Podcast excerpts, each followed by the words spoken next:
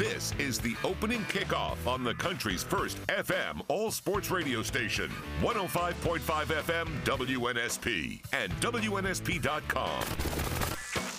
The latest sports, news, traffic, weather, and timely guests with Mark Heim and Lee Shirvanian. The opening kickoff. Kickoff. Here are Mark and Lee.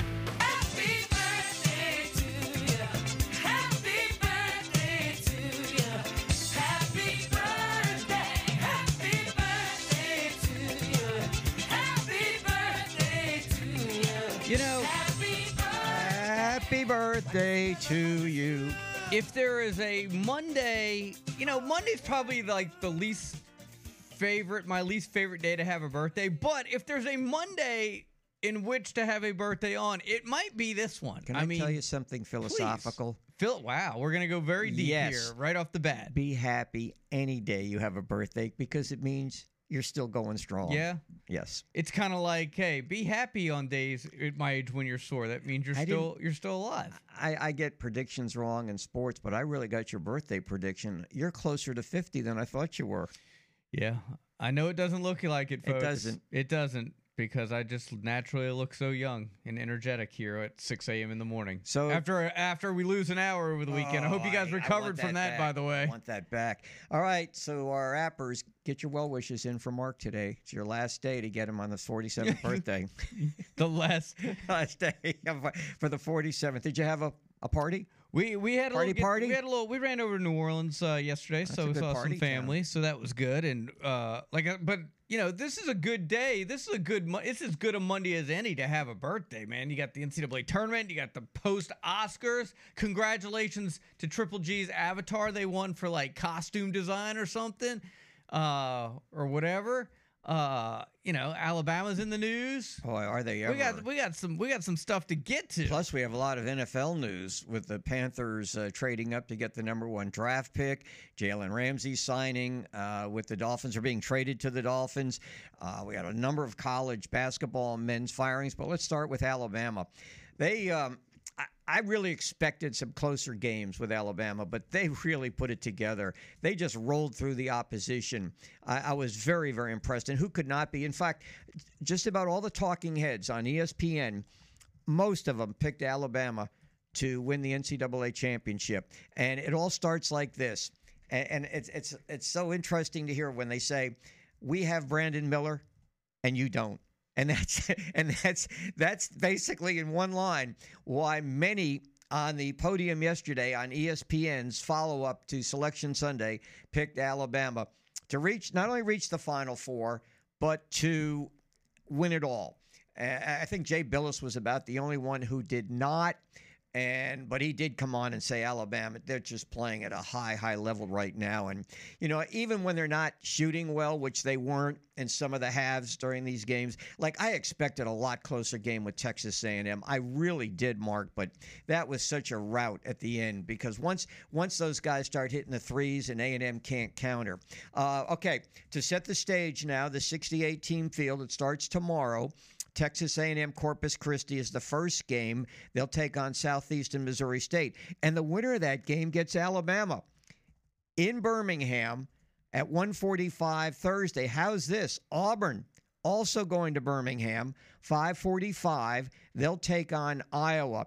And the the irony of a lot of this is that Auburn if they win, if they win, they're a nine seed. Iowa's an eight seed. They draw Houston, figuring Houston's going to win their first game. So they would actually talk about a home court advantage. Birmingham, obviously, being a lot closer than Houston is now. If Houston makes it to the Final Four, they play in Houston.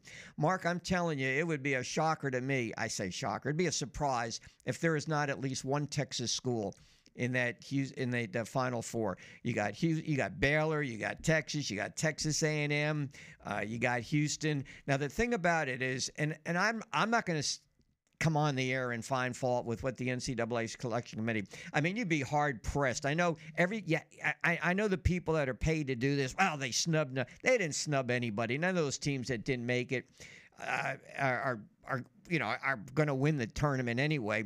But I do feel there was one omission. and and again, it's it's apples and oranges because it really doesn't matter. But Houston, Alabama got the overall number one seed. No surprise there. Houston got the second.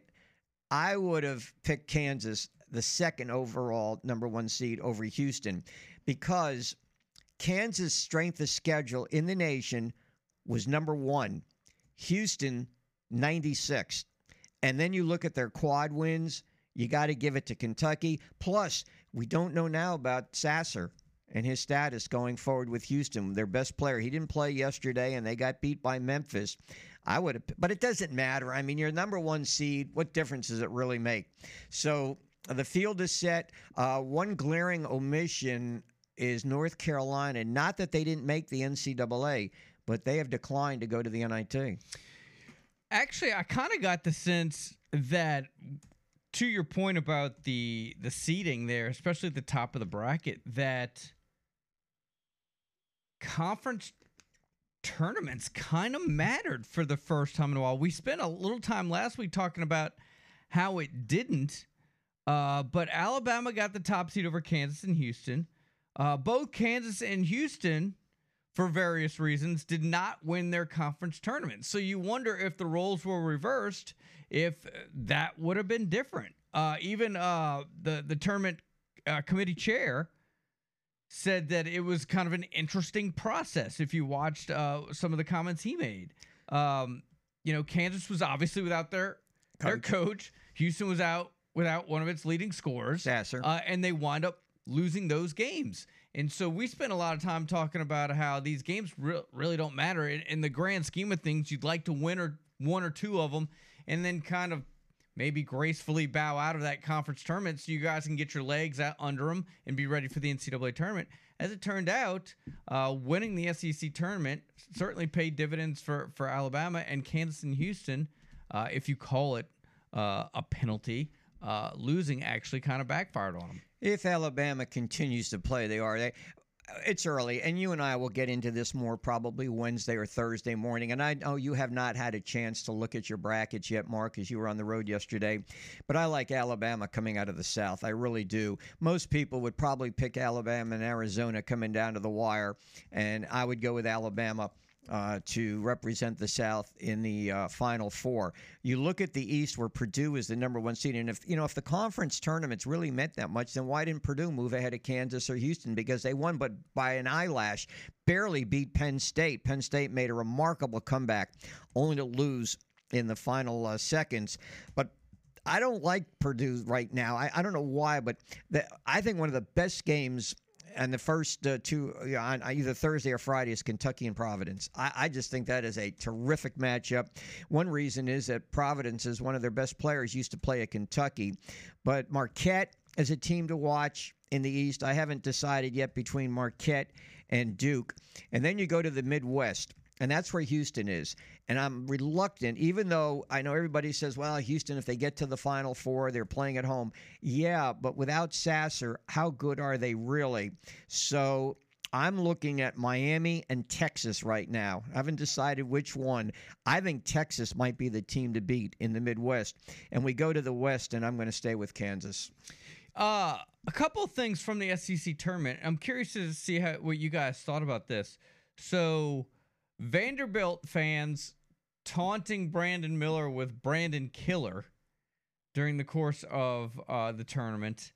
And then, did you see the story about or the photo of the guy wearing an Alabama shirt where on the back it said "Killing Our Way Through the SEC"? You know, I, I did, Mark, and I'm going to tell you, I, I'm not laughing at it. I, I just think people are very stupid. I really do. You know, they, and and and again, what get lost in all of this is the the tragic shooting of a 23 year old mother of a five year old son. No, I, I don't find any humor in that. I saw it. I, it's I'm sickened by it. I, I, I don't I don't understand, especially if you said that was an Alabama fan. It was an Alabama fan. It was an Alabama shirt. stupid. And uh, AL.com reported that uh, officials, SEC officials, or maybe it was arena officials, said that if they see anybody with that shirt, they'll be escorted out. Well, they certainly didn't make any effort to escort this guy out when he first walked through the doors. Now, I'm not suggesting that they they're going to be able to see everybody coming through and r- reading people's I'm just shirts. curious. How crazy is that? Yeah, I, I just what goes through somebody's mind to do something I just like don't that? understand how that's funny. I don't either. And and I was sickened by it. And I would say a majority of people had to be unless unless they're living in a warped world.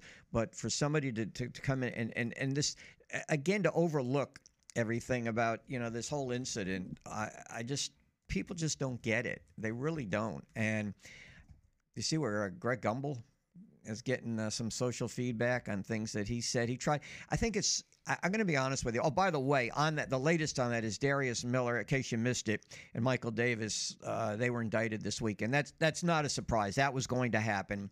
And one of the attorneys said, "Hey, I'm glad that's over with, so we can go to trial." But uh, the the two that are charged with capital murder. But I mean, Greg Gumbel uh, on the podium yesterday you know, just get on there and, and, and do your diligence with the teams and where they're going. I think sometimes it's better for these guys not to say anything about the case that they know so little about because no matter what you do, Mark, and, and Greg Gumbel found this out yesterday, you you're you're going to get hit social media and that's that's what happened with him yesterday. I'm not saying he was right or wrong What did he say?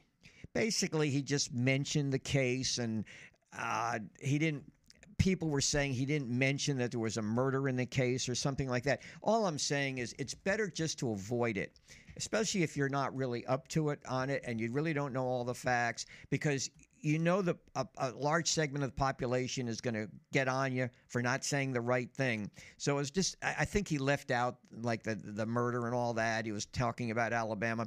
Look Alabama is the overall number one seed. It's just suffice to say that, okay? That we're talking, you know, on national TV. Go on and say that and, leave it alone and not expose yourself to uh, social media. But he did. He uh he said, and I quote, Alabama sidestepped a situation involving a criminal activity in which Brandon Miller was associated. He was not charged. They are headed they're here as the number one overall seed. So I think people were took exception to the word sidestepped. Yeah, uh, but again, uh, n- no question in my mind. Once Alabama ripped A&M, I said they've got to be the over number, overall number one seed. Then I watched Houston get beat. Of course, you mentioned Kansas; they lost the previous day, and I thought maybe Purdue with their win. If conference tournaments really mean all that much, I thought maybe Purdue winning over Penn State, but they didn't do it in a great way. Penn State almost won that game, uh, but nevertheless, they get the fourth number one seed. So a lot of people are saying this is a very open tournament, but a lot of the talking heads, Mark, say if there is such a thing as an overall favorite, it has to be Alabama. And who would have thought that? Alabama, the first time ever as a number one seed. Yeah. Uh, and love the fact. I mean, how can you not be excited that one, Alabama's in Birmingham, two, Auburn's in Birmingham. You know, that's you know that's awesome. about that's really cool. One of our guests today is thrilled. That's Sonny Smith. Sonny Smith, due to health concerns in his family, does not travel distance to do the commentary. However, the fact that it's in Birmingham will give him a chance to go and broadcast that game for the Auburn Radio Network. If it was anywhere else, Mark, he wouldn't have made the trip. All right, so today, uh, coming up at 6:30, Drew DeArmond will join us. We'll talk a little SEC tournament, NCAA tournament with him. Uh, we have some Chick Fil A giveaway. John Ricchetti will be along for the Miller Lite Golf Report. We have to get some more you guys qualified for the WNSP March Madness Matchup Challenge, which is this Wednesday at Moe's downtown. So be listening for one shining moment. Be the first person to call. Uh, Nick at 694 1055. Taylor Zarzour will join us to talk uh, a little NFL.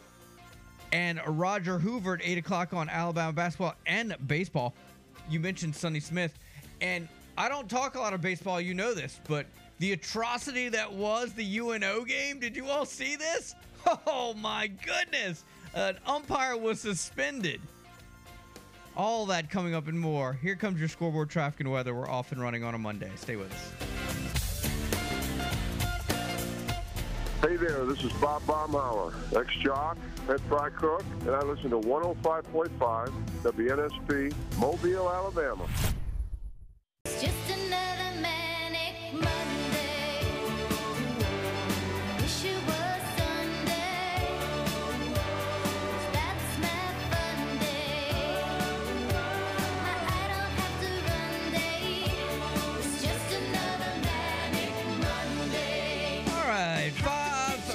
623. Actually, that clock has not been changed, and I knew it was early, but it's not that early. Uh, we appreciate you making us part of your morning. It's the opening kickoff. Want to let you know if you're interested in getting to a little bracket challenge, uh, Triple G there has hooked us up. Triple G, uh, what can you share with us in terms of setting up the little bracket for us? Yeah, so um hang, hang on one sec. Uh so yeah, you can uh join the bracket challenge and see if you're smarter than well, we all know you're smarter than Mark, but you can see if you're smarter than Lee, myself, Corey, Michael, everyone here. Uh, you can just go to the link. It's pinned to the top of our Twitter profile, or I just put the link in the app. So, you know, all y'all like to talk some smack. So let's see if you can back it up or Thank not. you, sir. Mark, uh, I, want, I mentioned earlier a lot of coaches' firings over the weekend. Isaac Brown, who I know very well and was a good friend of mine when he coached at South, been fired by Wichita State. St. John's coach is out. Georgia Tech fired their coach. South Florida fired theirs. And it looks like Will Wade back on the sidelines coaching McNeese. And there's a lot of rumors about Rick Pitino leaving Iona to take one of those jobs that I just mentioned. The other story that really made the news, obviously, and that's why we got Taylor Zarzour, who does Carolina Panther uh, preseason games. The Panthers have traded up to get the number one overall pick. And there's a four draft picks they're giving up in this deal. So they get the number one pick now. We'll get more into that a little later on. And Jalen Ramsey was traded by the Rams to the Dolphins. So a lot of NFL news over the weekend. It's like a it's like an extended director's cut of the scoreboard there. There was so much to get in. You had There to go is. extended. You had to go the Snyder cut. Yeah, and also I will mention AJ McCarron and Brandon Silver both had good games this week in the XFL. I know Rock wasn't there because I saw him presenting yesterday. Yeah, what what was that he was wearing? That I was don't a- know. Was that a was that a I I had guess it was pink. was it pink? I, it Uh, looked kind of like a, a tannish color or a kind of. So I actually watched most of. I missed uh, some. I, I watched the opening monologue, and then I watched, and I missed some of it because I had to run out. But here was my only. Here's my biggest. Well, I got a couple of gripes with the Oscars, but why is it that every category seemed to be have the same movies nominated, whether it was sound or director or best picture or costume? It seemed like it was the same group of movies. Well, I think uh, Jimmy Kimmel probably summed it up. He said maybe the Academy, these movies are so long now, they just get bored and they can only go to one or two movies. They can't go see more. I, maybe maybe so. I mean, after you go to some of these two and a half hour to three hour movies, maybe, well, or maybe you can't afford it. Yeah. Maybe you can't go see another movie. I don't know, but you're right. Um, I guess the winning picture, and I, I've lost count of all this. I was doing most of the NCAA college basketball preparation, had something like uh, seven, eight, nine nominations or something like that. But I, again, except for Top Gun Maverick, I was so unfamiliar with the movies. I, I kind of, I, I didn't really have a, let's say, a, a dog in the hunt. Yeah. Uh, I was hoping for an upset there for Maverick to take it, but as the night progressed, it was pretty obvious that uh, if you were seeding the best picture nominees, it was probably Maverick was probably there were ten pictures that were nominated. They were probably somewhere around the eight, nine, or ten seed there. They were they were certainly an underdog. You think that's maybe why Tom Cruise bypassed it? Didn't Yeah. even show up? That's what we're talking about. As much as they keep that stuff under lock and key, uh, my guess is if anybody can uh, get that information ahead of time, it's probably Tom Cruise. So they would probably be the they would have been in the play-in game for that Best Picture nominee. It it, it appears, but they won for like sound editing or They something. got the sound. So that's all that matters. Yeah, it took a while for the uh, winners to get up there because they were pushed way in the back of the auditorium. They're not exactly star power alpha people Yeah. in the front. Yeah, so uh it was all good. It was it was fine. I was a little disappointed. I just I just want a little Americano to win. That's all. Just good old fashioned you know, cheer for the good old USA. But whatever. It's just great. It's just good to be nominated or something. Uh, the NCAA tournament uh, begins tomorrow with the two playing games, then two on Wednesday, and then it really gets going with the 16 uh, games on Thursday and the 16 on Friday. And I just find it so ironic that both Alabama and Auburn couldn't have gotten it any better. They both go to Birmingham. So obviously, I, I don't think there's any doubt about that place being sold out. Uh, for this weekend, at least for Thursday. I find it very interesting that if Houston wins their first game, which they should, there's a possibility if Auburn can beat Iowa that Auburn would have a decided home court advantage in that second in that second game on Saturday. I uh I appreciated Bruce Pearl um kind of explaining why Auburn got or the received kind of the the uh, seating that it got. I thought I thought he was uh, well versed in the situation. Kind of laid out his resume, um, and he said, "He look, we knew we were going to be somewhere in the eight, nine, ten range." Um, and um, of course, he also said that he knew that they were going to go to Birmingham, and he knew Alabama was going to be there. I don't know about all that, but okay. I mean, I'll, I'll give him the benefit of the doubt there. Um, but he, he talked about the number of opponents they played and who they played and their all their KenPom and all. I mean, I thought he just I thought he laid it out really well and um, essentially he felt like they earned because of their schedule. They earned uh, what they got. Well, As poorly as they've played, kind of down yeah, the stretch. I, I'm happy for Auburn, but I don't think they they did not do well in quad one games. What were they, three and ten or two and ten? And for a while, their only quad one win was Northwestern, and there was a possibility they could be matched up against Northwestern, but they get Iowa instead. But I don't think. Look, it's different now. You're not playing SEC teams. They don't know as much about you. Hopefully, they can come in and make a splash, get by that first game. And then again, we don't know about Houston's uh, depth. We don't know if Sasser's going to be playing or not. They, they'll beat Northern Kentucky, and I'm hoping Auburn can get to that second game and, and see what happens there. All right, Drew DeArmond is next. We'll talk some SEC tournament and look ahead to the NCAA tournament. The madness has begun. Stay with us right here on the sports station WNSP.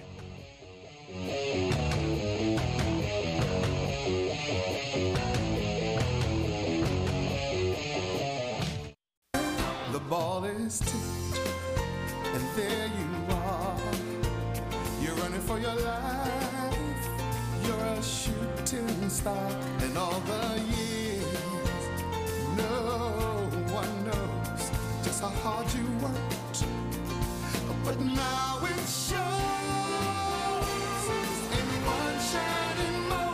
All right, 633. That's the sounder. You know it. You know it well. Give uh, Nick a call, 694 1055, and be qualified for the WNSP March Madness Matchup Challenge. It's set for Wednesday at Moe's downtown. We're qualifying 58 of you and leaving eight spots open for those that come by Moe's. You have a chance to register. You come in, we give you a team that is in the tournament. That tournament or that team wins the national championship. You get two one hour jet ski rides from Gulf Coast Water Rentals right here in Mobile, plus a smart TV from Bailey's TV and Mattress. Can't think of a better way to kick off your March than with the WNSP March Madness Matchup Challenge. Let's talk. Uh, talk some SEC basketball now with Drew DeArmond. He's our basketball analyst, as he is with many people. He's got his own talk show up at Huntsville, getting ready to go on the air in about 25 minutes. Drew, welcome to the show. Good morning. How are you today?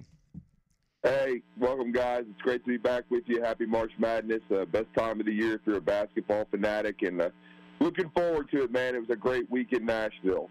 Alabama all the way. I mean, I, I think they've got a, I think they've got a shot, you know, uh, and that's all you can ask for. I think they're as good as any team in the country. I think they got a good draw, guys. Uh, you know, now you have to go out and you have to be ready. Now, you know, Nate Oats has talked about how they bounced back strongly from the five losses. Well, you can't lose now. I mean, you have to be prepared and ready to go.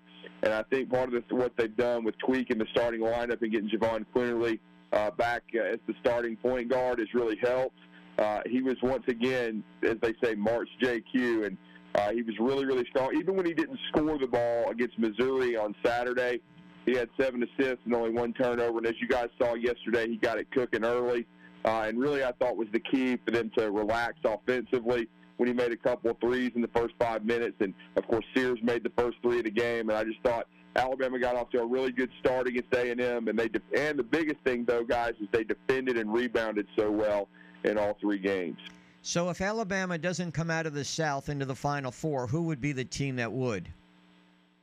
Well, that's a great question. You know, uh, I think when you look at the bracket and you kind of uh, start analyzing uh, the South region, I mean, uh, honestly, uh, you know, when I look at it, I I think I really I like the Arizona team. I think they're really good. I watched them in the Pac-12 championship game.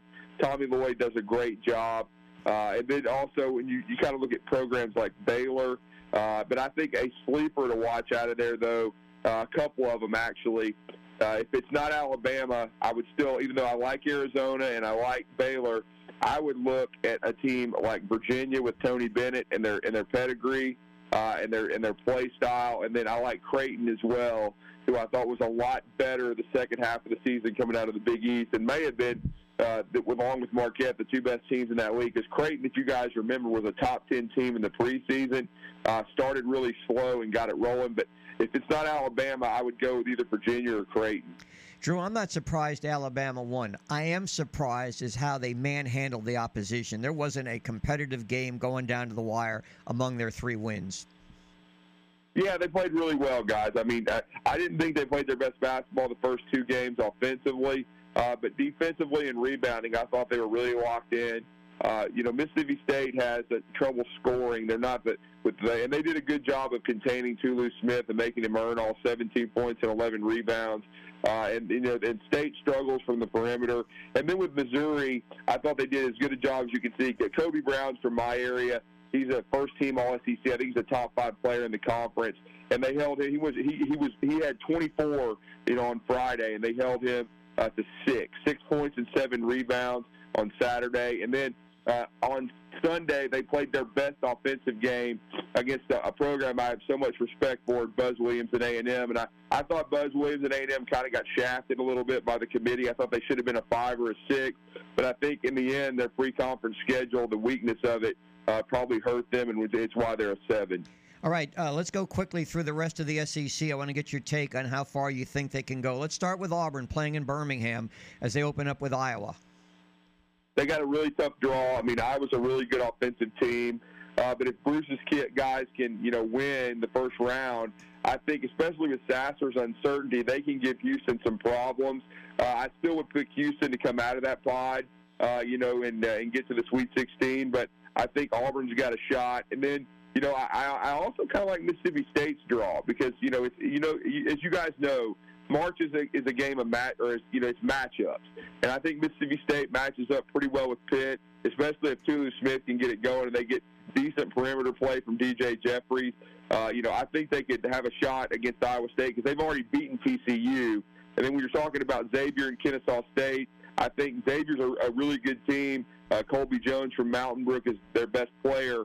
Uh, but I think I do think Mississippi State could be a sleeper coming out of there. And I, and I will say this too: Buzz Williams, they got a really tough draw. They're going to have a tough first round game. Might be the best first round game of the tournament against Penn State, who really played well down the stretch and going into the Big Ten tournament and reaching the championship game. But uh, and then Texas has really uh, kind of overachieved uh, under a, an interim coach. But uh, I, I really, but if I look at these brackets, at least in the Midwest, I think Mississippi State uh, has a chance to, to make a uh, kind of a Cinderella run. We've seen it happen from the first four already with UCLA and VCU making Final Fours. I'm not saying Mississippi State will do that, but I think they could be a sleeper to potentially get to the second weekend because I think A&M's draw might be too tough to do that. Even though I love Buzz Williams, then Auburn. I mean, when you have to face Houston, that's tough. But I do think Auburn can win that first round game. And as you guys know, I don't think there'll be a ticket available in Birmingham with Alabama and Auburn playing in the same place. You mentioned Texas A&M. Yes, they have a tough draw, but wouldn't it be great if they play Texas? They can't play in football, oh. but they can play in basketball. That would be a super second game. And I'm going to I'm going to throw another game at you. You mentioned Texas A&M Penn State. I'm looking at the Kentucky Providence first round game in Greensboro as maybe one of the top matchups, especially with the Kentucky uh, former Kentucky player being a star for Providence. Yeah, no doubt about that. That you know Hopkins, there's no doubt he's been a great player for Ed Cooley, Bryce Hopkins, and that's going to be a really interesting matchup because uh, you know Kentucky did not look good in the SEC tournament. They had really a hard time uh, with uh, Vanderbilt's guards. Uh, they couldn't keep him in front of. Manjon, when you see him in person, Lee, he's just a really, really smooth operator, man. And uh, I got to give Stackhouse credit. You know, they didn't come close to making it in the end, uh, but I think he did a great job coaching that team down the stretch. And certainly Florida and Vandy getting in the NIT is big too. Ten teams in the postseason, but you know I, I do think that Kentucky Providence game is going to be very very very competitive. I wouldn't be surprised if Providence marched on because I just don't trust Kentucky's guard play. And as you know, uh, when you're talking about an NCAA tournament, it's it's all about the guards, man. And and I don't trust Arkansas either. You know, I think they can get by Illinois because I think the Big Ten's overrated. But I think Kansas is going to end it for the Razorbacks. I just, I, I they had Arkansas put up uh, put together a great first half uh, in the, in their SEC tournament uh, opener on Thursday against A and M, but they just couldn't close the deal because A and M is so much better at the guard spot, so much more consistent uh, than the Razorbacks, in my opinion. Well, Missouri makes some waves. Now they got Utah State and uh, Friday down in Sacramento. What about them as a seventh seed? You know, there's a lot of people picking Utah State. I'm going to go with Mizzou after seeing them up close, especially if Kobe Brown can get cooking. Uh, you know, I think he's a mismatch nightmare. Uh, D'Moi Hodge is really, really good. He made the all-tournament team, as you guys know, Lee. Uh, and then I think Missouri, with their offensive acumen, and they've already played Kansas. Now, the game didn't go well for them, but they've seen a, a team the caliber of Arizona. I think Mizzou could potentially give Arizona some problems. I would say I'd take Arizona in a close game because Arizona has a lot of size and length. Uh, but it's going to be really interesting. And then, of course, too, we really haven't talked about Tennessee. Tennessee getting a four seed. I thought they probably should have been a three. Uh, but you know that's how it goes sometimes, and they've got a really difficult first round matchup with Louisiana. But if they get by it and Duke wins, and Duke's been red hot, Duke and Tennessee would be a really interesting round of 32 matchup potentially, guys. All right, Drew, as you get ready for your show, give me your final four right now. Your your final four, and we won't hold you to it. Yeah, I, I you know I really think Alabama can come out of the South. I mean, uh, I, to me, I, I think you know they I I think they got a really good draw. I think as long as they stay focused and with attention to detail, defense and rebounding, I think offensively, uh, you know they you know they're good enough. And they and the one thing I, I love about Alabama is they can win playing fast. Or they can win slowing it down. Because I really thought they tried to slow it down a little bit against Mizzou uh, and control the pace a little bit and I thought they did a really good job. And look, I mean, I know that Sasser is a little bit questionable, but I think he's going to play. I love Houston and their DNA. I love, uh, you know, uh, you know, uh, Kelvin Sampson and his success in the tournament. So I would go Alabama and Houston out of the South and the Midwest. In the West region right now, I don't know that I trust Kansas completely. Uh, because uh, you know Bill Self, that, he. I know he's out of the hospital now. That's a little bit iffy, uh, you know, right there. Uh, and I really like Mick Cronin a lot as a tournament coach. I would probably go uh, UCLA coming out of there uh, as a two seed, and then in the East, guys. I mean, I, I, I you know, I, you know, some people might think I'm a homer because I, I, I've, I've been a Duke guy my whole life, but I really like the way Duke's defending. Filipowski is playing at a great level. I would say Duke, so I think I'm going to go with a five seed in Duke making the Final Four. And like I said, I'm just going to go. I'm going to go Duke, UCLA, uh, you know, Houston and Alabama in the Final Four in Houston. Drew, great stuff, man. Never short storyline, especially this time of year. Have a great show. It should be a good one. Yeah, thanks, Mark. Thanks, Lee. Appreciate it. Would you like to see Alabama and Houston in the championship game in Houston? Uh, Of course, I like to see Alabama against anybody in the championship game. So I, I guess that goes without saying. But I mean, a rematch. yeah. I mean, I, I think I think people. I don't know how. I think a rematch in basketball would be a little would be received a little differently than a rematch in football for sure. By the way, I was reading up. Do you know what the odds are for a perfect NCAA tournament bracket? Infin, infinitesimal. What is it like? Is, a is that even a word? That, that sounded like it was a word. Is that a trillion, word? Is it trillion to one or something? No, it's like it's like worse than that. Oh. It's like I can't go higher than that in my vocabulary. so it was explained by this guy who's a uh, professor at the U.S. National Museum of Mathematics. Nine quintillion, which is basically a nine followed by 18 zeros. So There's- to put it simply, um, there's a better chance of a family of four getting struck by lightning. Like we talk about the chance of you getting struck by lightning. Like there's a better chance of four people in the same family getting struck by lightning than one person coming up with a perfect bracket. There's also another comparison. You have better odds of winning the Powerball with two consecutive tickets than getting a perfect bracket. Think about that. There's a stat out there that there's a 1 in 10,000 chance that you could get injured by a toilet. You have a chance of getting injured by a toilet. And it's a far better chance. Yeah, I know. There's. I was listening yesterday. There's one. I guess it was radio station or some service offering a million dollars if you get a perfect bracket. It's worth more, though, from what I can gather. I mean, seriously, yet we continue to do it. Of course. We continue to try it. Not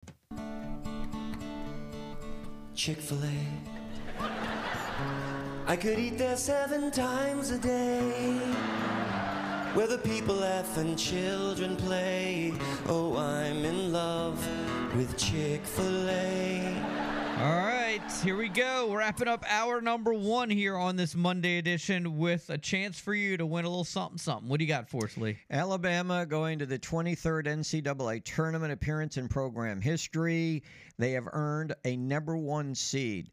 Name the last SEC school to get a number one seed, and it's been a while. Hasn't happened for a while.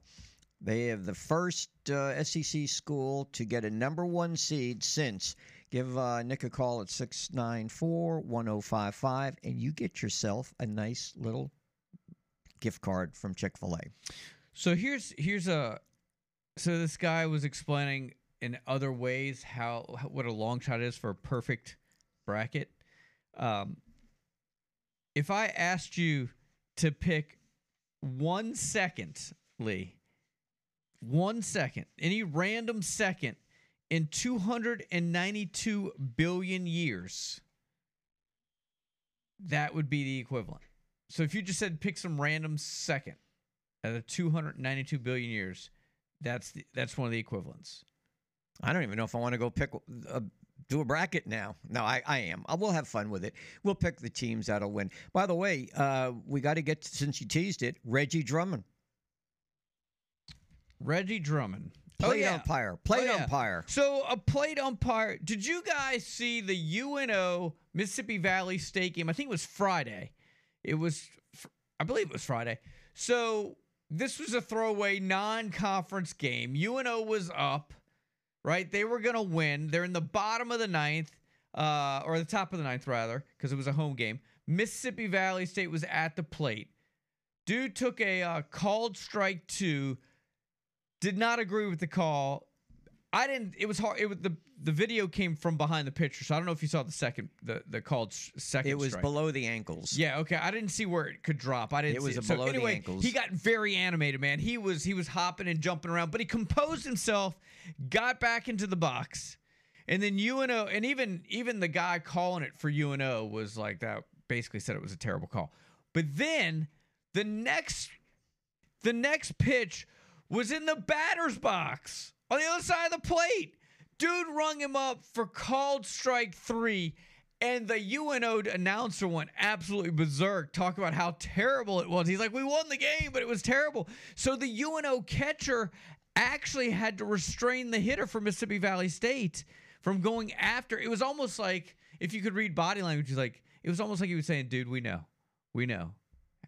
Just calm down. Well- and then the next day, I think it was the Southland Conference suspended the umpire. It was the most atrocious, most egregious error you will ever. I, I, I refuse to even call it an error. Let me rephrase because it, it, it seemed like it was done on purpose. Like he was like, I'm done. You're done. I've had enough. This game is over. It was seriously, and, and I'm not, I don't think I'm over exaggerating this when I say this, the worst called three strike I've ever seen. I would say this. First of all, the batter, I think his name was uh, Mims or something like that. Um, I'm surprised he wasn't thrown out, though, after the first pitch that was controversial, even though it was not a strike or didn't appear to be a strike. When a batter like that is jumping up and down and just going nuts, I was surprised he didn't get tossed then. But then, of course, the umpire compounded it and called the you know the third strike on a pitch that was so far outside you couldn't have hit it with the proverbial 10 foot pole it reminded me and this is where i need some help from your crew of apps um, back when when the braves lost that playoff game i think it was the late 90s and the plate umpire and i just can't remember his name was calling pitches all over the place the Braves were like stunned. They were getting called out on pitches that were so far outside. That's what it reminded me of, in in a, in a sense. And I, I think once once somebody uh, in with the name, I'll you know it'll it'll come to me. But even like Chipper Jones, like they were they were just standing up there, and these pitches were so far out. I would have liked to have heard Reggie's explanation on the third strike, the one that was so far outside, it was almost a wild pitch, and get his take on, you know, did you really? Was it personal? What did you know? How could you possibly call that a strike? Do you need glasses? You know, the proverbial. Do you need glasses or something like that? But uh, yeah, it, it was a bad situation. But again, I'm going to tell you, Mark, with the batter, what he did, I'm surprised he didn't get tossed. You can't, college kids these days, you can't do much. College get kids tossed. today. No, I mean, baseball is very strict on that. And this guy was jumping up and down and leaping around, and he was pretty ticked off about that first strike, or the second strike, I should say. But it was I, I, I can honestly say, and uh, clearly I don't watch as much baseball as you, but I've never seen a pitch that. Think about you remember uh, uh, in Major League when uh, Rick Vaughn hit the backstop. It was almost that bad. You know when he goes ball four, ball eight, ball twelve. Vaughn has walked the bases on 12 straight pitches. I just don't see how they're laying off pitches that close. I mean, that's how far out it was. I mean, it was it was unbelievable. It's good times though. You you would have had, and for the record, I mean UNO was up. Somebody in the app asked what was the score at the time. UNO was up seven three. Like there was little or no chance. Uh, of course, Mississippi Valley wasn't going to get anything to hit either. But uh, but just an unbelievable. I mean, it made national I thought, news. like I said, you pointed out, I thought when their catcher went over to restrain the batter, that was kind of neat, though. yeah. 'Cause He was ready to, to Did we get a- off. Did we get a winner, Nick? On the Chick Fil A? Yeah, Glenn is our winner. Kentucky was the answer. 2015, last time a SEC school was a number one seed. This is the opening kickoff on the country's first FM all sports radio station, 105.5 FM WNSP and WNSP.com. The latest sports, news, traffic, weather, and timely guests with Mark Heim and Lee Shirvanian. The opening kickoff. Kickoff. Kickoff. Here are Mark and Lee. All right, welcome back in. Another busy edition. It's hour number two. That's right, 705. Thanks for hanging with us. It's the opening kickoff. Mark and Lee right here on the sports station WNSP. So the SEC tied with the Big Ten for most teams in the NCAA tournament, whereas the prediction was that the Big 12 would get the most. That did not happen. Alabama, one of eight SEC schools, are the overall number one seed. The first time the SEC's had a number one seed since 2015. Also, uh, they'll open up with uh, the winner of the th- Tuesday night game between Texas A&M and uh, Corpus Christi and Southeast Missouri State. That'll be Thursday in Birmingham at 1:45, and later on that evening at 5:50. Auburn will open up with Iowa in Birmingham as the ninth seed against the eighth seed Iowa Hawkeyes. Other SEC schools going: Texas A&M at seven seed, Kentucky a six seed, Arkansas an eighth seed, Tennessee a four seed, Missouri a seven seed. Mississippi State will have a playing game uh, tomorrow night. Some of the other headlines before we get to our golf report: the uh, NFL Carolina Panthers have traded up to get the number one overall pick in the NFL draft. They've given up uh, four draft picks to get into that position. A couple of uh, NFL coaching, I say coaching, uh, actually Hall of Famers passed away over the weekend. Bud Grant, the former Viking coach at the age of 95, and the great receiver for Kansas City, Otis Taylor, at the age of 80. Will Wade looks like he's going to be back on the sidelines coaching McNeese State, coaching uh, firings at Wichita, St. John's, Georgia Tech, South Florida. Auto racing for the second consecutive week. William Byron wins the uh, NASCAR event. And now in golf, the Players' Championship. And for that, the Miller Lite Golf Report featuring John Ricchetti. Johnny, what happened this weekend? Well, another uh, another big time player stepped up to the occasion. Uh, Scotty Scheffler uh, with uh, with a great performance. I think he was the only player in the field to shoot all four rounds in the 60s as he captures the Players' Championship yesterday at TPC Sawgrass in Ponte Vedra, Florida, on a very, very difficult golf course. Uh, he shot a 300 par 69 yesterday for a five-shot victory over Tyrrell Hatton, who shot a uh, low round today, 7 under 65. Had to sit in the clubhouse and wait, but uh, 12 under par was not quite good enough, even though that did add, end up runner-up finish for Tyrrell Hatton. But Scotty Scheffler um, picks up his sixth PGA Tour victory, and uh, and those wins have come in just 392 days uh, since he started playing on it. Picked up his first victory now in the last year and change as he's won six times on a PGA Tour, and he moves to the number one position uh, in the world golf rankings. He's now the number one player in the world, supplanting Jon Rahm, who had to withdraw prior to the second round due to an illness. So, uh, Scotty Scheffler is your new number one player in the world, and uh, he played some spectacular golf, as I mentioned, on a very, very difficult golf course. So, congratulations, congratulations, Scotty Scheffler. Our own Mobile's Robbie Shelton did not make the cut, struggled in round two under tough conditions, uh, did not make the cut, along with Rory McIlroy, another player uh, that did not make the cut yesterday. And uh, a lot of action yesterday. You've seen, if you get for folks, you had a chance to watch a lot of players uh, down the stretch on the intimidating 17th hole at TPC, which I think is probably the most riveting hole in all of golf. And uh, I've seen a lot of balls in the water yesterday. Of some of these great players. It was only playing like 133 yards yesterday, but uh, a lot of golf balls found the water yesterday. And as I watched it yesterday, and I kept uh, along with a, a few guys, and I just told them that this tournament's not over until that land, until Scotty Scheffler's ball hits land on 17, and he. He hit a great pitching wedge in there, uh, and pretty much, and that wrapped up his uh, Players Championship and the 4.5 million dollars that along uh, with him. I think that's the largest purse ever in the world uh, on the PGA Tour, and Scotty Scheffler picks up 4.5 million dollars. We'll be on the air tonight live at six o'clock from Felix's Fish Camp. We'll announce the uh, high school, the Hancock Whitney Bank High School Golfer of the Month. This young man will be with us tonight at six o'clock from Felix's Fish Camp. Appreciate it, Johnny. Have a great week. We'll check in with you on Friday. All right. So I got an, I got another one for you, Lee. So we talked about this 9.2 quintillion in one chances. Uh, according to researchers in Hawaii, there are 7.5 quintillion grains of sand on Earth.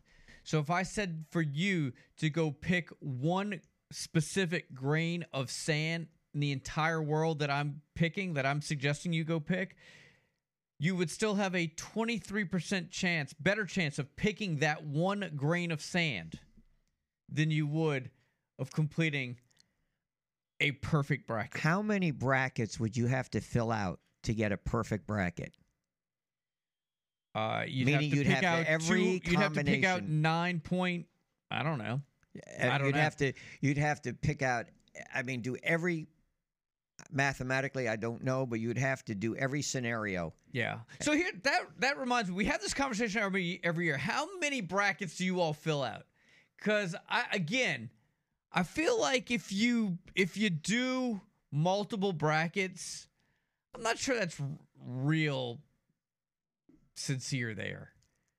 I mean, I guess I get it. We all buy multiple lottery tickets when you go across the line. There's no point in going out and buying just one. But I knew a guy that literally did like eight or ten brackets and did them with all these sorts of different anal. Like, dude, I ain't got that kind of time. Like, you're lucky if I get five minutes with a bracket and I'm knocking them out. I just, how many brackets do y'all fill out? You fill out one? Just one. What about you, Nick? Um, You're a multiple bracket guy. Look at you. yeah, but not egregiously. Like maybe two. If I'm if I'm like any group I'm entering a bracket into, I don't have like a a solid bracket that I'm just copy and pasting. I, I'm mixing it up every time. But like for the WNSP bracket pool, there's only going to be you can only do one entry in that. So as far as I'm concerned, anytime we reference a bracket on this show until the tournament ends, it has to be the one that we've entered into that. Mark, I let me it. say this. If I wasn't here to do the morning show or employed to do a show, I wouldn't even fill one out. it does make the tournament more interesting. And I say this a lot. So I encourage you, if you've never done one, and I, I can't believe there are people out there that haven't, but I'm sure there are. I would encourage you to do it because it's a little bit like fantasy football. Like it will it will encourage you to watch games that you would normally not watch because you're curious to see how your picks go. So I I would tell you it does add to the excitement, and you don't have to put money on it. I mean, you don't have to you don't have to have skin in the game, but it adds a little excitement to what is going to be the next two weeks of nothing but college basketball. Yeah. I will do mine at some point today. Well, One- and it, it's also really fun whenever Probably one. they they do that announcement where it's like, oh, 70% of brackets have been eliminated Yeah. already after like the third game, and you're still in. Yeah. Like, oh man, because I'm pretty sure it's an ongoing thing that whoever, whenever, if ever, there is a perfect bracket uh, that you're gonna, you know, come out With my luck, well. though, I'll have the perfect bracket, but I would not have submitted it into any of these, you know, win a million dollar competition. Like it'll be this piece of paper that I did in pencil that no one will believe that I did before the tournament. And then I feel like I've lost my chance to win the lottery on this useless piece of paper. Like if I had to choose between a perfect bracket and a Powerball, clearly I'm going Powerball. And with my luck, my one lucky like strike it rich moment will be the NCAA tournament bracket. Yeah, you got to get it submitted. Yeah. But you, I feel like, see, if you get the perfect bracket over hitting the Powerball, you're getting a lot more publicity. I don't need the publicity. And then every year that March Madness comes around, they're always going to be referencing old Mark Heim in that perfect bracket. And you'll never ever be able to live up to that expectation again. Like they'll have you on all the shows and be like, "So, Right. Mark, what do you think?" And I'm They'll like, make a movie about you. Yeah. You'll write a book. "Yeah, I'll take the Powerball, thank you." Just saying. And like you don't get publicity on winning a Powerball, you have about Na- name me three 30 to 50. winners. It's not about that. It's when you win it and your name gets out there, all the people that are after you. Yeah, That's the deal. I'm going anonymous, man. I'm Right. slipping through the back example. door, the the You get- supermarket you I bought get it at. Yeah. Investors, anybody that's ever existed that has a name Heim calling you. And you got these like you get these sad letters and Oh, yeah. correspondence about how I need money and Right. Uh, I've my, Not- not my o- car broke down in Nicaragua. Can you help me out? I'm Please. not I'm not I'm not answering a single correspondence if and when I win the Powerball. lawyers, lawyers calling you. No, it's. Nope. If we didn't talk before I won the Powerball, we ain't talking after. and how many times have you read where many who have won wind up destitute? That won't be me. Not me. I'm gonna invest it wisely. No, I'm buying everybody lunch. Let's go, city. We're going to lunch. Jeez, the city of Mobile. Uh, all right, 716. Let's do this. Let's do scoreboard traffic and weather. Taylor Zarzour at 730 uh, on some NFL. Roger Hoover at 8 o'clock on Alabama. How about you guys when we come back on Alabama and Auburn, both in Birmingham? What? How crazy is this year? NCAA tournament, your Crimson Tide, the number one overall seed. Stay with us. We're rolling along on this Monday edition right here on the sports station, WNSP.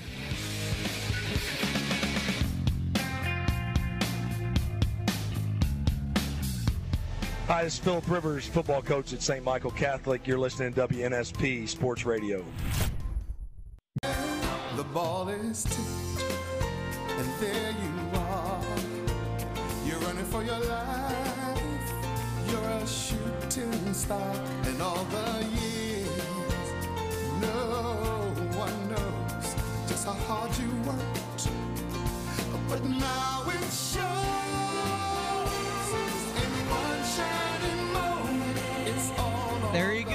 A chance uh, yet again for the WNSP March Madness Matchup Challenge. That's right. Be the first to get Nick on the phone at 694 1055, and you will qualify for a chance. Come on by Moe's on Wednesday, whether you qualify or not.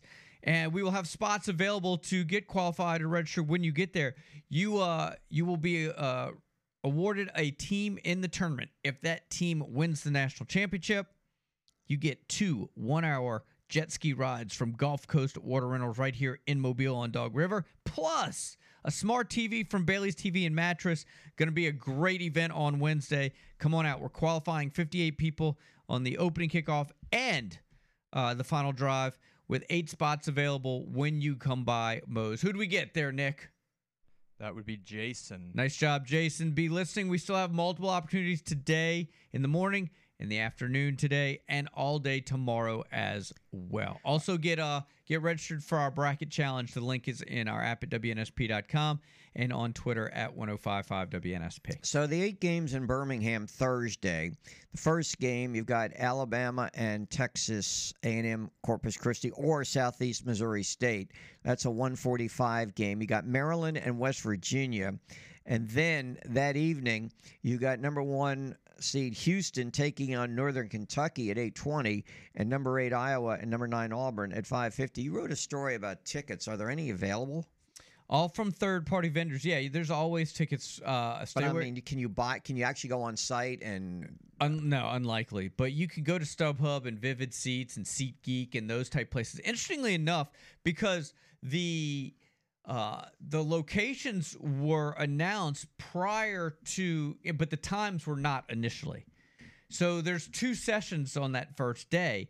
This the first session, if you jumped on them, and it was a bit of a gamble, but if you you jumped on the first session, they were relatively cheap. My guess is, and I have not looked since that story posted. My guess is the session one prices skyrocketed when Alabama was named to that first session. Now you can get uh, passes for all sessions, which I'm sure have doubled in price as well. But uh, that'll be a tough ticket to get. So you mean the Northern Kentucky fans may have difficulty? Uh, I find it interesting that not only do you get Alabama and Auburn both going to Birmingham, but you also get two number one seeds. You get Alabama in the afternoon and Houston in the evening. Yeah, it's it's it's a great site uh, with with some high profile teams, uh, and what a just a crazy 24 hours. We mentioned it. I mean, Alabama just beat the ever living crap out of everybody in the SEC tournament, and um, they are firing all in all cylinders, and did so amidst some controversy. Right, so Vanderbilt fans screaming Brandon Killer. And then got one Alabama fan who uh, did not want to be identified for rightfully so, wearing a T-shirt where on the back it says, "What what is it? Killing our way through the tournament." Yeah. You know, Mark, say what you want about Nate Oats. He obviously did not have. He didn't do a very good job when all this was coming down, the drama. But I will say this: he's really got his team focused, and maybe, as Drew DeArmond said, they didn't maybe play their best basketball, and nobody could. Playing three games, you're going to have lulls, and uh, I know in one game, I'm trying to remember, they all flow together. I think it was game two.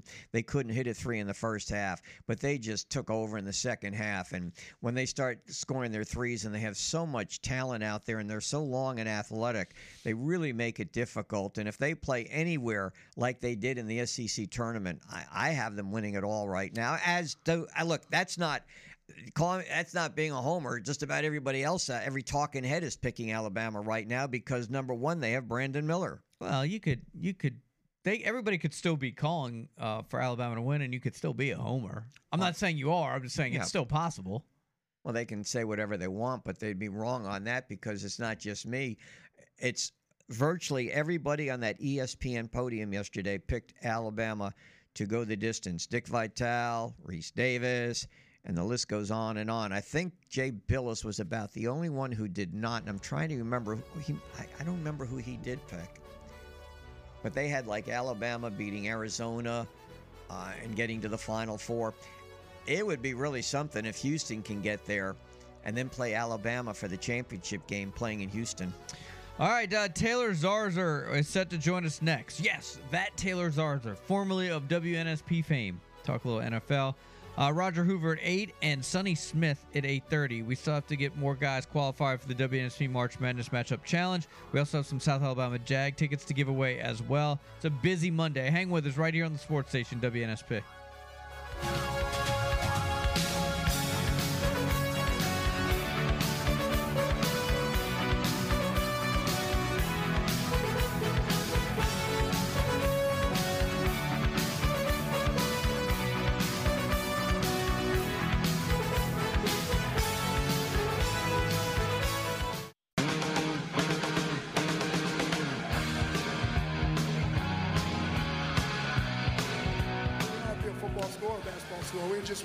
Just win championships. So we're champ- championship. We're not a football school. All right, 732. Welcome back in, man. Thanks for uh, making us part of your morning at 732. And uh, I'm Mark. That's Lee. And uh, we're in the studios of WNSP. Taylor Zarzour, uh, the one-time host of the afternoon show, is on the line with us right now. From I assume from Charlotte, North Carolina. Of course, uh, he is well known as a SEC football broadcaster on uh, SEC Network, also with golf, and he also does preseason games for the Carolina Panthers, and that's where I wanted to start out. Taylor, welcome to the show. Good morning. Uh, how are you and your family doing these days? We're great, Mark and Lee. Always good to catch up with you guys. That's great. I really appreciate you getting back to me so we could get you on. So the Carolina Panthers uh, move up to number one overall, and they get the number one pick, giving up four draft picks, including a first rounder and a second rounder this season, plus DJ Moore and then two futures. Where, what's your take on this and where Carolina may be thinking? And, and I assume it has to be about a quarterback, right? It has to be, and it's it's all uh, around uh, the mistakes they've made the last few years with the quarterback spot. Uh, you go back to when Cam Newton's ankle injury occurred a few years back, uh, and how he, was never the same player after that. Ever since that happened, uh, the, the Panthers have been struggling to find the, the right quarterback. They traded for Sam Darnold. Uh, Sam played adequate football, you could say, the last couple of years, but didn't stand out, didn't uh, put them in position to, to get to the playoffs, and, and had to have an over and had to try to overcome some injuries too. And then they went and got Baker Mayfield last year, and that didn't materialize at all. Um, so instead of trying to go with someone else that's already been in the league and hasn't put themselves in position to be successful, why not get the first pick in the draft and, and go that route instead? And you're right, they gave up a lot. They gave up DJ Moore, who was quite possibly their best receiver, and they gave up those four draft picks.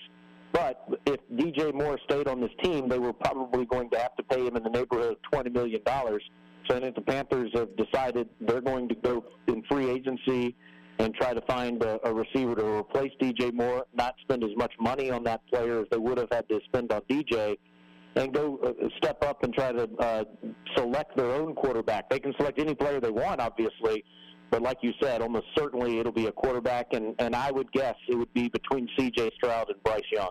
That's where I was going next. What do you think? Well, where would you like to see them go? You obviously having seen Bryce Young many times broadcasting. Where, what direction? Yeah, I think it's um, I, what to answer that question, Lee. I would like to do exactly what the Panthers are doing, which is they're going to spend as much time with both of those players, and probably not just both of them. I'm sure they'll give a look to Anthony Richardson, the Florida quarterback, and, and maybe look at a few others too. But Stroud and Young, they're going to spend every bit of time they can in the next five, six weeks determining who would be the better quarterback. Um, you're right. I've seen a whole lot more of Bryce Young than I have of C.J. Stroud, and, and doing many of Bryce's games. Uh, I'm a fan of C.J. Stroud, though. I think this guy had a terrific career at Ohio State, and honestly, I think he's the best Ohio State quarterback of all those quarterbacks that have uh, played the position in the last 10 years, at least the most pro-ready of all those, Justin Fields included by the way. I think Stroud could be a better pro than Fields can be. Certainly is a better passer than Fields is. Um, but I, I would easily say Bryce Young, if he were two, three feet taller and he was built a little bigger than he is. I love all of his intangibles. I think the guy is an in- incredible leader. He is a um, somebody that loves the game of football. He over prepares for every uh, game that he's ever played in. He's really good at improvising. Maybe the antithesis of Tua. And, you know, Tua, if the first read isn't open, really struggles in improvising. Uh, Young is incredible in that role, and he, do, he does a very good job of protecting himself, unlike Tua does, playing the position. But I do worry, even though he's so good with the intangibles, will that frame hold up at the NFL level for many years to come? That would be my concern. I think it's everybody's concern as it relates to Bryce Young. Uh, but I think that they're going to, well, I know they're going to go to both of their pro days. They're going to spend a ton of time with both of those quarterbacks and then come to a conclusion. Josh McCown, who used to be a quarterback for the Panthers and has lived in this area for a long time, is now part of the coaching staff. He, before he got the job on the Panther staff, was raving about Stroud and said how he feels he is by far the best quarterback prospect. So many here in Charlotte think that Stroud has an edge over Bryce Young going into this process. So let's see if memory serves me, which is never good. Uh, Sam Darnold still there, right? Walker is he still there? And how about the- Well, they, they, they technically are still here, but um, I think most people would be shocked if either one of those guys is uh, is on the roster by the time we get to the 2023 season. what about the Ole Miss quarterback, the one that came in there, the the rookie and got hurt? Yeah, he uh, and then he got hurt his uh, he had a Liz Frank injury uh, last year in the preseason in the game in a game that we did last year. He will he will certainly be on the roster. I would think that they would probably go find a journeyman quarterback that would battle with whoever the draft pick is and uh, and the rest of the crew too. But um, no, I, I think that uh, the the Carolina Panthers are hitting the reset button as it relates to the quarterback spot. I Think that's because they brought in a new coach, a whole new regime with Frank Reich. That's exactly right. Yep, Reich coming in uh, with a new offensive staff and a new offensive game plan. This is a defense that was really good last year. I mean, you guys uh, that watch you know Saints games all the time could, could see for yourself how good the Panthers defense was last year. So I don't think you're going to see a lot of changes on that side of the football, but I do think that this offense needs to be overhauled uh, if they're going to have any chance of getting to the playoffs. Though the NFC South has as many question marks in the entire division, well, by far more question marks than any other division has going into the season. Taylor Zarzour joining us, Mobile native and a former afternoon talk show host, now doing a lot of work, golf, uh, SEC football, Carolina football. So let me ask you now about the NCAA tournament. Uh, now I'm trying to remembering your teams. I know you were a huge Alabama football fan, but when it came to basketball, I think you were North Carolina, if I'm not mistaken. So I, every, we, you, we always talk about this, Lee. I not re- I really have, have, and I'm not trying to get out of your question by by saying giving you a political answer here, but um, as a kid, yes, growing up just like anybody else, I had my favorite teams. But is, let me make this clear, and I hope you can appreciate this. Um, when you get into this business and you start covering teams, you start cheering for people. And I've got as many people that I love that are Auburn Tigers as as any school in the country, and that are Duke Blue Devils and NC State Wolfpack players and coaches. So um, I'm, I'm 45 years old now, Lee. I don't have any teams when it comes to college sports. Mike, where I was going though with this, North Carolina electing not to participate in the NIT, has that created any kind of firestorm up there, or are people surprised at that?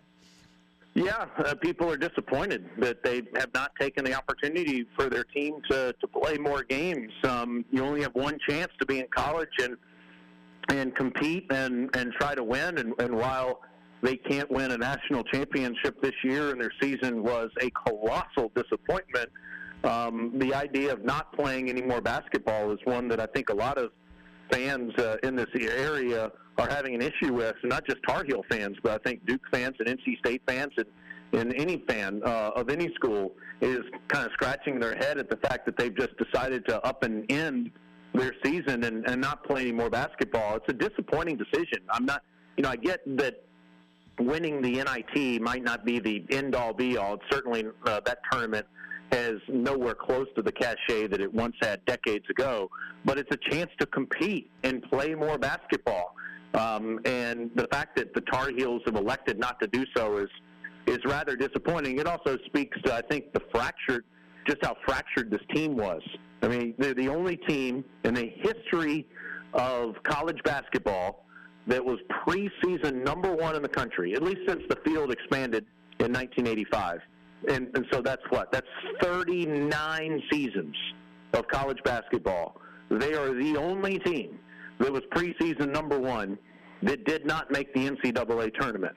And uh, this is a team that had a double digit lead at halftime in the national championship game last year that basically came back intact. They didn't have Brady Manek, their great three point shooter. They replaced him with another good shooter in Pete Nance. But the rest of that team all came back. Maybe they came back for the wrong reasons. Maybe they came back because of all the money that they were making in NIL endorsements. But regardless, this is a ton of talent. And the fact that they didn't make the tournament and didn't deserve to make the tournament is quite shocking. But um, eh, yeah, incredibly disappointing that they're not that they decided to not play any more basketball. I think it speaks to just the relationships or lack thereof that this team had with each other.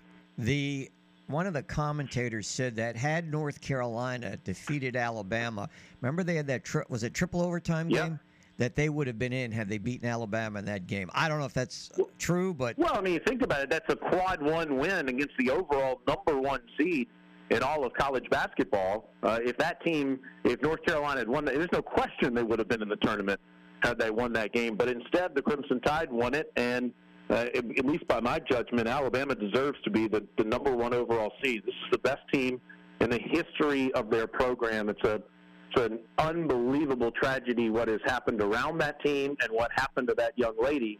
Um, and it's you know it's a shame that uh, while Alabama is achieving all that they've achieved on the court, that there's this horrible story that's uh, that's been hanging over the program this year. But I would I just would like to say this though. I don't think the national media has any earthly idea what happened behind the scenes. And I think it's incredibly unfair as you're reading off Alabama's name last night as the number one overall seed to insert the story that comes with Alabama being the number one seed and what happened off of the court. I think that is a story. It's no question. And I think justice needs to happen in that story. But I don't think anyone covering the sport of college basketball has all of the information that they need to insert that while the name is being read off. I thought that was pretty disappointing last night. Um, but it's going to be fascinating to see what this team is, is going to do in the next couple of weeks if they're able to get to the Final Four and win a national championship uh, for the all the decades of great football success to, to have a team that's in this position with this kind of talent is, is quite remarkable. I, I really believe they're the best team in the country. Taylor Zarzour, our guest here on WNSP. Taylor, it's great to have you on again, man. It's been too long, but uh, I was going to ask you. Kind of already kind of uh, talked a little bit about it, but as much as long as we've covered sports now, did you ever think you would wake up the day after a selection Sunday and see Alabama the number one overall seed in basketball? When I was sitting in, in I don't know if, if you're in the same exact It's chair, same Mark, exact chair. uh, Same exact in. one. It's possible. Um, Yeah. 20 years ago, during the afternoon show, I, I remember that they had a number one team, or they were ranked number one in the country in, in early January when Mark Gottfried was there, and, and they were in the NIT about uh, six, seven weeks later. Uh, so, I mean, we've seen Alabama have runs before and, and have pockets of success. But to answer your question, no, I, I didn't. Uh, Nate Oats is one hell of a coach and recruiter. And this team is, and just watching the game yesterday, The ball is tipped, and there you are. You're running for your life. You're a shooting star, and all the years, no one knows just how hard you worked. But now it shows. All right, here we go again, man. We're just we're getting guys qualified left and right for the WNSP March Madness Matchup Challenge coming up Wednesday uh, at Moe's downtown. Up for grabs. That's right. If you get the team, we're gonna give you a team. If that team wins the national championship, you're the big winner. Uh, how about two one-hour jet ski rides from Gulf Coast Water Rentals, the only rental uh, company here in Mobile, right there on Dog River. In fact, those uh, those jet skis hold up to two adults and a child. So I mean, it's going to be uh, with the the weather. I was going to say with the weather changing. It changed last week. It changed again this week, but uh, it's going to be great with spring right around the corner, and then a smart TV from Bailey's TV and Mattress on top of that. So unbelievable giveaways for our March Madness matchup challenge, and I'm sure we already have a qualifier, sir. That's right. Daniel is our qualifier. Daniel is the latest to be at most. So if you, again, if you can't get in because it's uh, very popular, yeah, we will have some slots available. So come on out to Moe's whether you're registered or not, and there's a chance that you could get registered when you get to Moe's. Many of the so-called experts are saying this one of the most wide open fields, although they do acknowledge that Alabama is the team to beat. Setting aside Alabama, Mark, can't have them. if you were involved in this, which you're not, which I'm not, which school would you like to have? No Alabama. You have to pick a different one No Alabama. because that um, is Bill Bill Self will be back for the tournament? he'll be back. But you know, Kansas won it last year, winning it back. I was thinking They were a little humbled there in the conference tournament yesterday. winning I- back to back is very, very difficult. It hasn't happened since Florida. I feel like I'm leaning towards little Kansas there. Uh, I would say maybe a Kansas or an Arizona. All right. Yeah, yeah. I don't think Houston's gonna do it. You know, you can't dismiss Wait. Purdue, but when you fill out your bracket, are you gonna? Do you have Alabama as your winner? I have not yet filled it out. I will. Fill, I always, I always try to take time, get as much information from a- as many different people as I can, and right before the first game, I'll hit it up. okay. I have Alabama going to the Final Four. But that's not because he's a homer. That's because everybody's saying that. No, because after watching them play this weekend and then looking at their bracket, Arizona to me, and I haven't seen enough of Arizona, they might be a stumbling block. But as you heard Taylor talk about, Alabama, in one respect, and I, I think they'll go further than Auburn last year, but that was the story on Auburn last year. They had the superstar named Jabari Smith. They had depth when they took out Smith or when they took out Kessler. They brought in Jalen Williams. You had Cardwell. They had the depth. They they could substitute and not have a huge drop off. And that, as Taylor said, that's what's happening with Alabama. I I don't know of any other team in the NCAA. A lot of teams, when you get this far, you're only playing seven guys. Alabama can go deeper than that. And if somebody's having an off night shooting, well, then somebody else picks up the slack. For instance, Brandon Miller yesterday couldn't hit the couldn't hit the broadside of a barn yesterday in the first half, and he still winds up with 23 points. Yeah. So I'm picking Alabama just based because I've seen them play so much, and, and I like what I see. Um, I don't think there's any team in that bracket. Now, look, it could be you have an off night. Come on now. We know that can happen. And you might find a team that just gets red hot.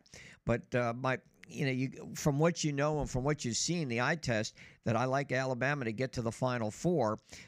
In the other areas, it's to me, it's wide open. Now, you mentioned Kansas. That's a very good possibility, but it's hard to repeat. And and of course, you mentioned the big thing about Bill Self. Bill Self had a heart procedure done. They claim it wasn't a heart attack, but he supposedly will be back on the bench with Kansas, and I think that's a huge, huge plus for Kansas getting their head coach back. Uh, Alabama.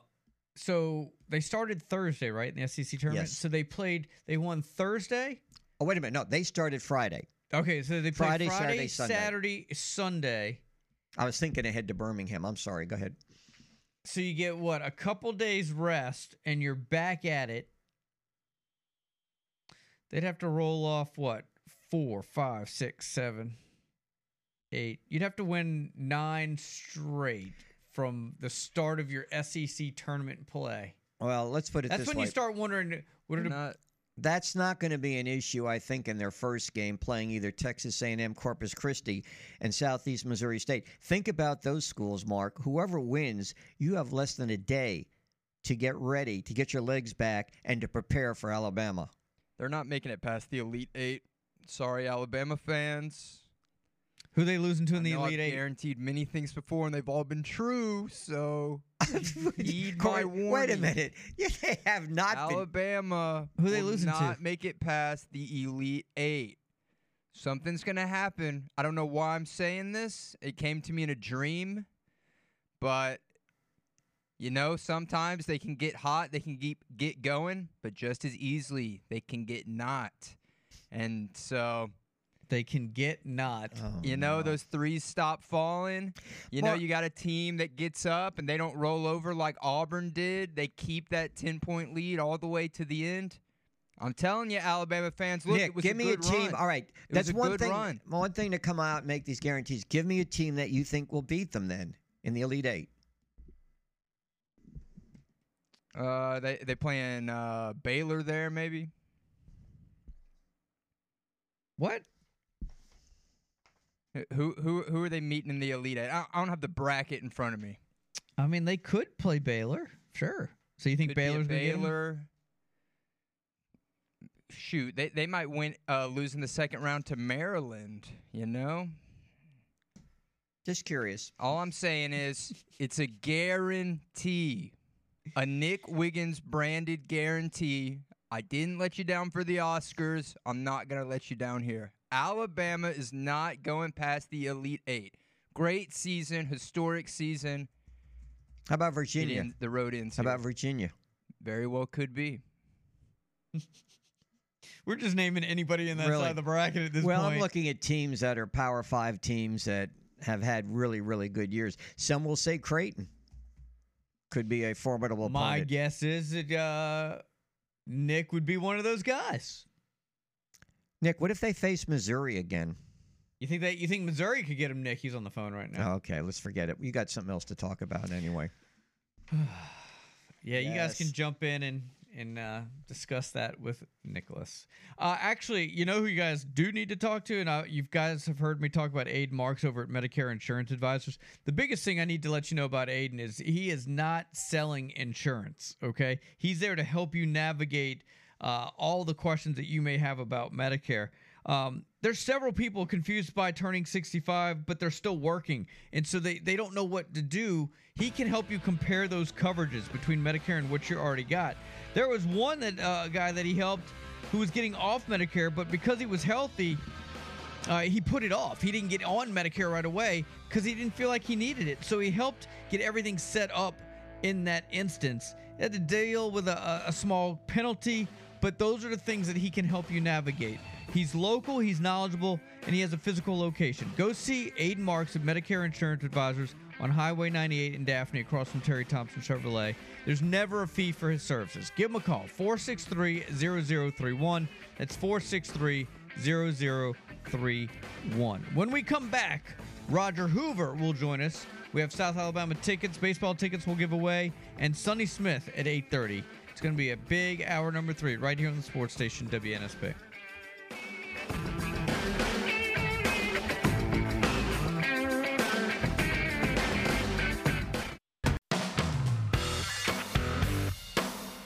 This is the opening kickoff on the country's first FM all sports radio station, 105.5 FM WNSP and WNSP.com.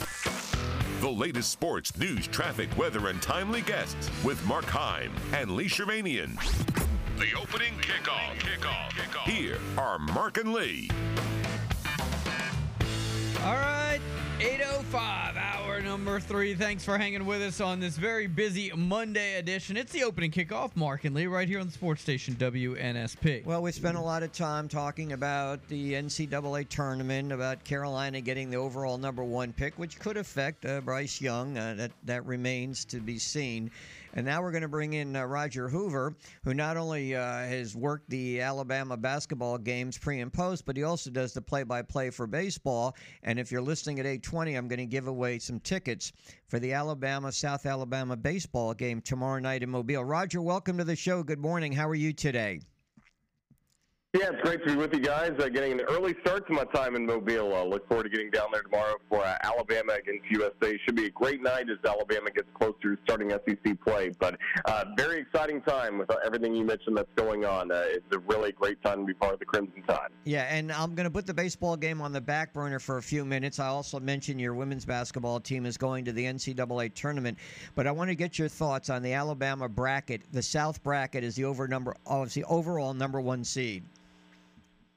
Well, I think for the Crimson Tide, uh, it's set up pretty well uh, for what this team wants to do. Uh, looking forward uh, at what they, uh, first of all, the matchup against uh, either Texas A&M, Corpus Christi, or uh, SEMO. After that, uh, you know, we'll see who comes out of the first four, and then uh, you have some experienced coaches in that side of the bracket. But when you're number one seed, you're going to get a tough bracket uh, at some point. Uh, and, and NCAA tournament games are going to be tough no matter where they fall, kind of either early or late in a run to hopefully a Final Four and national championship. So uh, I know there is the perception that it is uh, a tougher bracket than some other regions for some other number one seeds, but these games are coming at some point uh, for all of these teams. So it really wasn't too surprising when we saw it yesterday.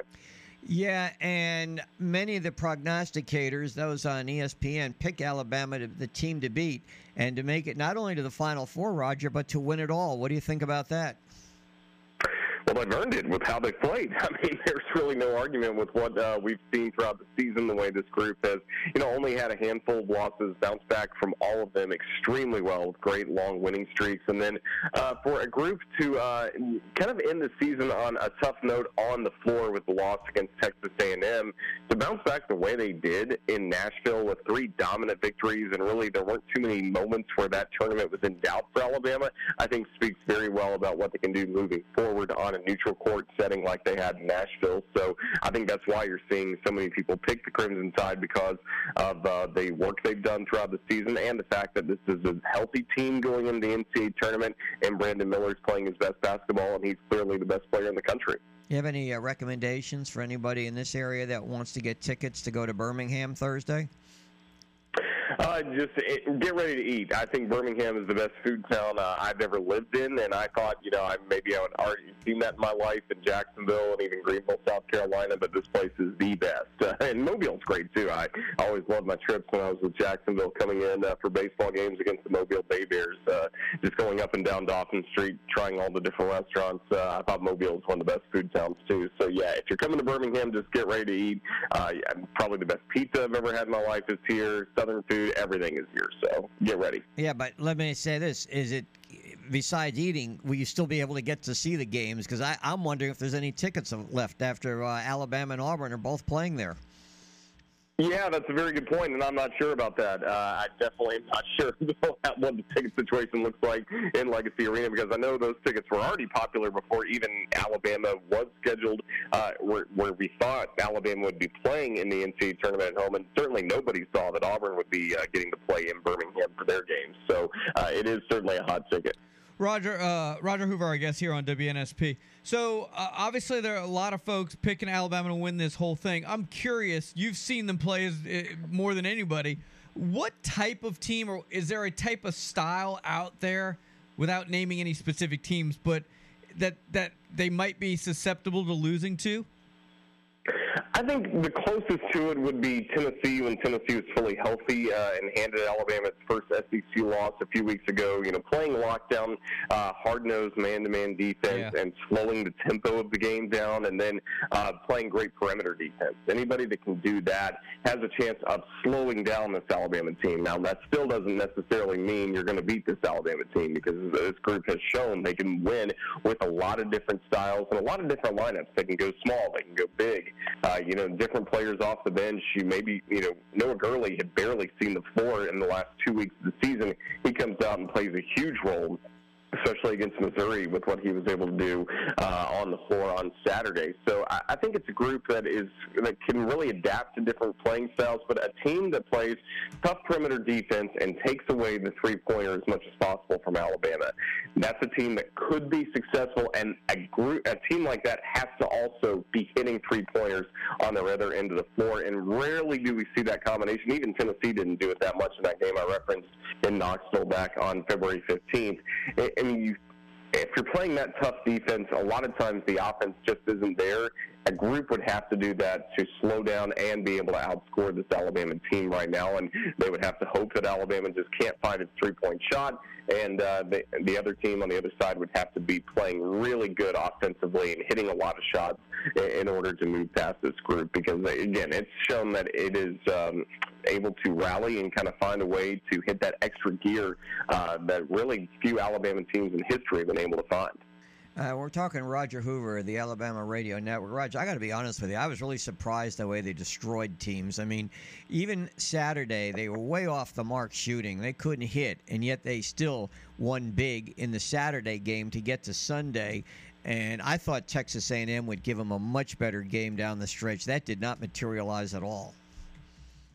He really didn't, and that starts with Alabama's defense. I think Alabama's defense isn't getting enough credit, uh, and that's really all that Nate cares about is the defensive end of the ball. Everyone wants to talk about uh, his offensive philosophy, quick three pointers, or getting to the rim and getting fouled, getting the free throw line. But I mean, this program's built on defense, and I think you've been seeing that, and that's why. And defense doesn't slump for this team either. So I think that's one thing that uh, Alabama's been able to do remarkably well this season. And even when the three point shots aren't falling, to have players like Mark Sears who can quickly get to the rim. Brandon Miller has shown he can kind of change his game on the fly as well, uh, where it's not just a bunch of three pointers. He's been getting to the rim a lot more lately. Had that monstrous dunk yesterday that really was the exclamation point on the entire tournament. So uh, again, it's a group that just it's not one dimensional. And I think that's the biggest thing that separates this Alabama team from the one that played two years ago and did the same thing as this group, won the SEC championship, won the SEC tournament. That group was still relatively one dimensional and had to go as its stars, John Petty and Herbert Jones went. This group's completely different. The depth is there, and they can play a lot of different ways. All right, before I let you go, a quick note about the Alabama baseball team. I thought with Columbia coming to town, you might be coming into Mobile undefeated. Somehow the Lions took two out of three. Where does your baseball program stand now as you take on the Jaguars in Mobile tomorrow?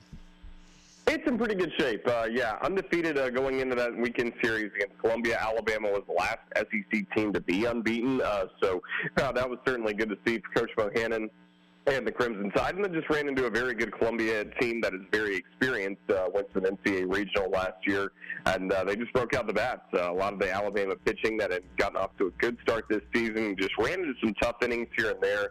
Uh, Columbia got 10 runs on Friday to pick, up a win, and then uh, in the finale of the doubleheader on Saturday, had an 11 run top of the fourth inning that made it 15 nothing, and kind of took the Crimson Tide out of the game. So uh, tip your caps to Columbia, but overall, uh, a 15 and 2 start to the season for the Crimson Tide. Uh, certainly, Alabama will take that and really has taken care of business in a lot of midweek games already this season, like we haven't seen in the last couple of years. So they're off to a really good start. And we know tomorrow is going to be an entertaining baseball game. Uh, the last two times these teams met ended in walk-offs. It was two years ago, Owen Diodati hitting a walk-off grand slam at Sewell Thomas Stadium. Last year it was a walk-off wild pitch that got the winning run in for Alabama in Tuscaloosa. Now the Crimson Tide are on the road. They won't have the benefit of the last at bat. So who knows? It could be the Jags' turn to walk it off. Uh, we know it's going to be, once again, a really good atmosphere. Uh, we have a lot of respect for the South Alabama program.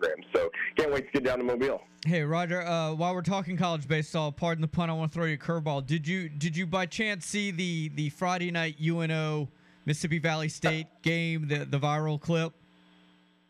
I sure did, and uh, I was disgusted by it, and I was glad to see there was already some disciplinary action for that umpire. And look, I've long advocated for an automated uh, ball uh, strike zo- strike zone because I've saw way too many games in the minor leagues where the strike zone uh, fluctuated from batter to batter depending on the situation. Uh, I see it a lot in college baseball. I would do anything to have an automated strike zone uh, for college baseball, minor league baseball, major league baseball. I'm all for it. We have the technology. Let's make sure we get the calls right. Yeah, I was just wondering how because if that happened to.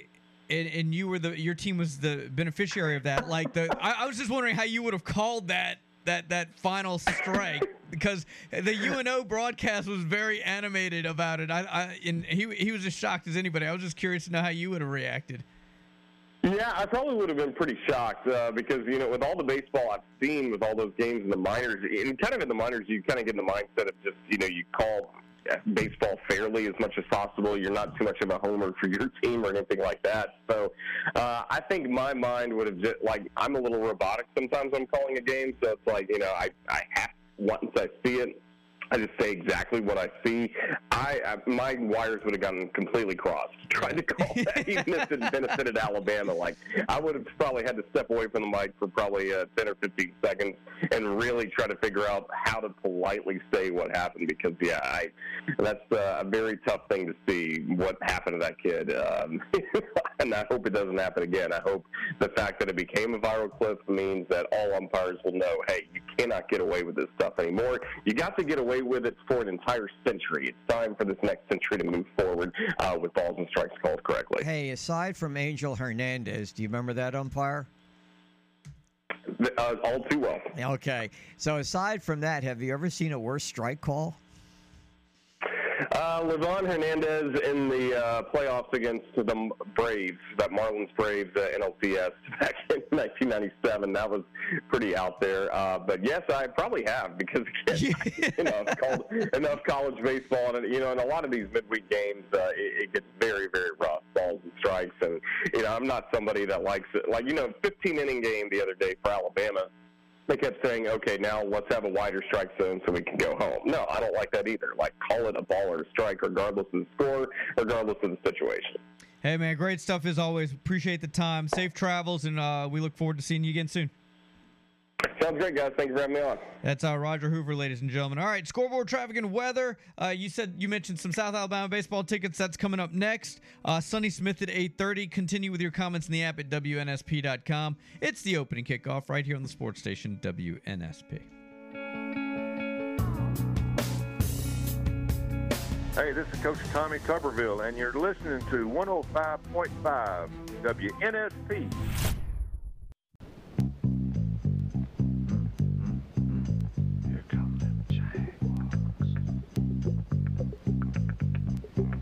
Look at them Jaguars, look at them Jaguars, love the way they play that game. Look at them Jaguars, scoring them home runs, the Sunbelt's gonna be their fame. South Alabama, Happy birthday. Happy birthday, Mark. Ah, you did thank that you. well. You did that for me. Yes, Yeah. that, that was I am a year older today, He sure is. and I'm feeling Still it. man. going strong. Wow. Give him Yeah. back that hour, though. Seriously. Don't you wish we could not have the change? No, you know where I I'd like to on stay this. the same. we spring forward if i run for political office this is this is this is what i'm running on we spring forward friday at like three o'clock we fall back sunday at like three o'clock That's going to be your. i'm gonna give uh, the people what they want That's going to be your political stance. that'll be my that's what I, that's what i'm gonna do I could just see the flyers out there. Change of the times. that's right literally i like it Let's uh, give away four tickets to tomorrow night's South Alabama Alabama baseball game at Eddie Stanky Field. By the way, the Jags coming off losing two out of three to Jacksonville State. Alabama coming off losing two out of three to Columbia. And then Auburn lost two out of three to Southeastern Louisiana this weekend. Spring Hill won twice over Talladega. I'm sorry, uh, not Talladega, Tuskegee. I'm sorry. All right, name the South Alabama player who in 2011 set an MLB postseason record of 21 runs batted in and earned the NLCS MVP and the World Series MVP award. Name that player who excelled for the Cardinals in the postseason. If you know the answer, uh, we got four tickets here for you to attend the game tomorrow night. All right, be the first one to get Nick on the phone at 694 1055, and those tickets are yours. Man, we did Chick fil A, Jag tickets. We're getting people qualified for our March Madness Matchup Challenge. It's anarchy. It's anarchy!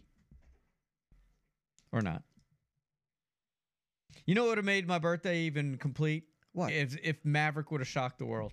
Oh, and one last night? And one. So you would have come in a different person this morning? No, I'm I'm I'm I'm I'm repping. I got my Top Gun shirt on. I'm protesting Well, the academy. maybe when they do sequel number three, maybe. Yeah, you know he's going to be like filming something in space next, right? He's literally going to space to film the scenes.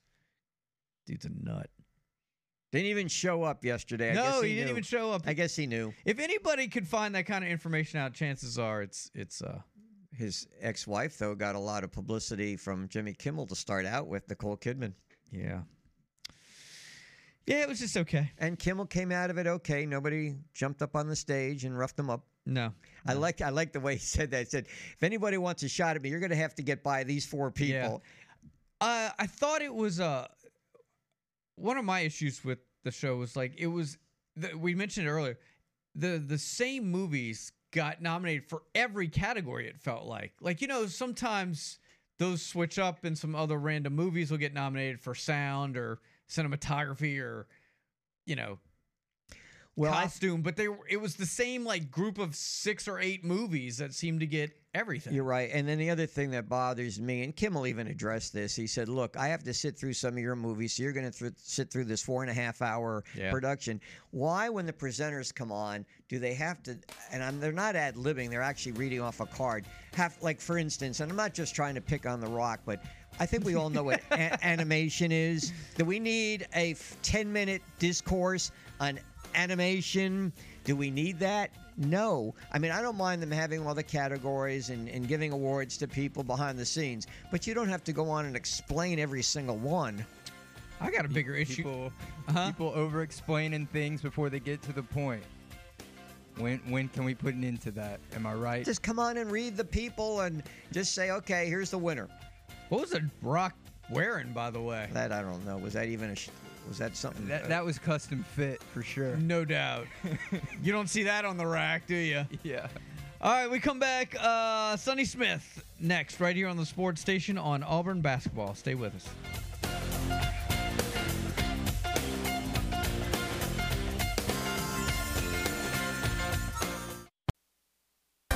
The ball is tipped,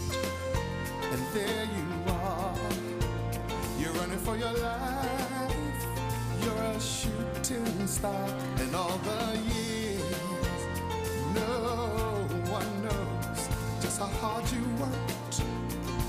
But now it shows in one shining moment. It's all. All right, 832, boys and girls. Come on, get in on the WNSP March Madness Matchup Challenge. Be the first one to get Nick on the phone at 694 1055, and you're the latest to qualify. We'll see you at Moe's downtown on a Wednesday. Up for grabs when you get the uh, team that we assign you. When your team wins the national championship, because it will. I f- I'm feeling it for you out there. You will get two one hour jet ski rides from Gulf Coast Water Rentals right here in Mobile. And you will get a smart TV from Bailey's TV and Mattress. So we got you taken care of right here at the sports station. Just get qualified. And if you don't have a chance to register get qualified on the opening kickoff or the final drive, fear not. We left some slots open. That's right. Come on down to Moe's anyway, and you will have an opportunity when you get there to get qualified for those eight remaining spots. All right, uh, we've talked a lot about the uh, Crimson Tide, the overall number one seed. Now let's focus in on Auburn and bring in former Auburn coach, Auburn basketball commentator, and just a great guy, Sonny Smith. Sonny, welcome to the show. Good morning. How are you today? I'm good. Hope you guys are. I was pulling for you. I was pulling for Birmingham. Yeah, wasn't, wasn't that a, it was it was a big surprise to me uh, to to find both teams in the state to go into Birmingham there. Uh, I, I couldn't believe that, and uh, I, we're going to have to start calling Birmingham a basketball town. Going to have to start calling Alabama basketball state. Yeah, the state, the state. Uh, I think it, it's headed that way. You know, we were talking. Uh, there was other teams in the state that did real well in their conference playoffs too. So it was. Uh, this is a big, big time in basketball in the state of Alabama. So I assume with the and I remember we talked last week, and I said I had a feeling there were some people said that it might go to Aub- um, into Birmingham, so that would give you the opportunity to go and do the uh, the commentary. Well, I, I doubt that I will be doing the commentary. I, I tell them later, ti uh, early, that I'm only going to do home games uh, because of my wife's health situation. So uh, we haven't talked, but I, I assume somebody else will probably be doing the game up there. We will talk sometime today, though. Well, I'll tell you what. Uh, I, I hope you're able to do it, but I certainly understand the situation. Sonny, what about the matchup with Iowa? You know, I I do not know enough about Iowa to to uh, really comment. I know this that uh, that's a great league, and uh, I know Sherman Ham- uh, Dillard that works there as an assistant uh, from the same high school I coached at in in Virginia.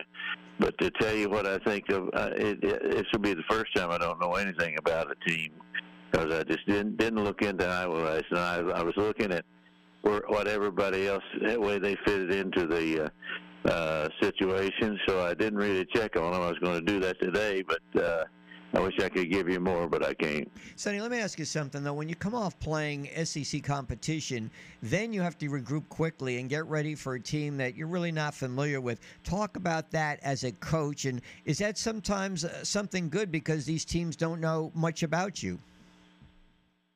Uh, It can work either way. Some teams are really strong into scouting, breaking down film, breaking down individuals as well as team play.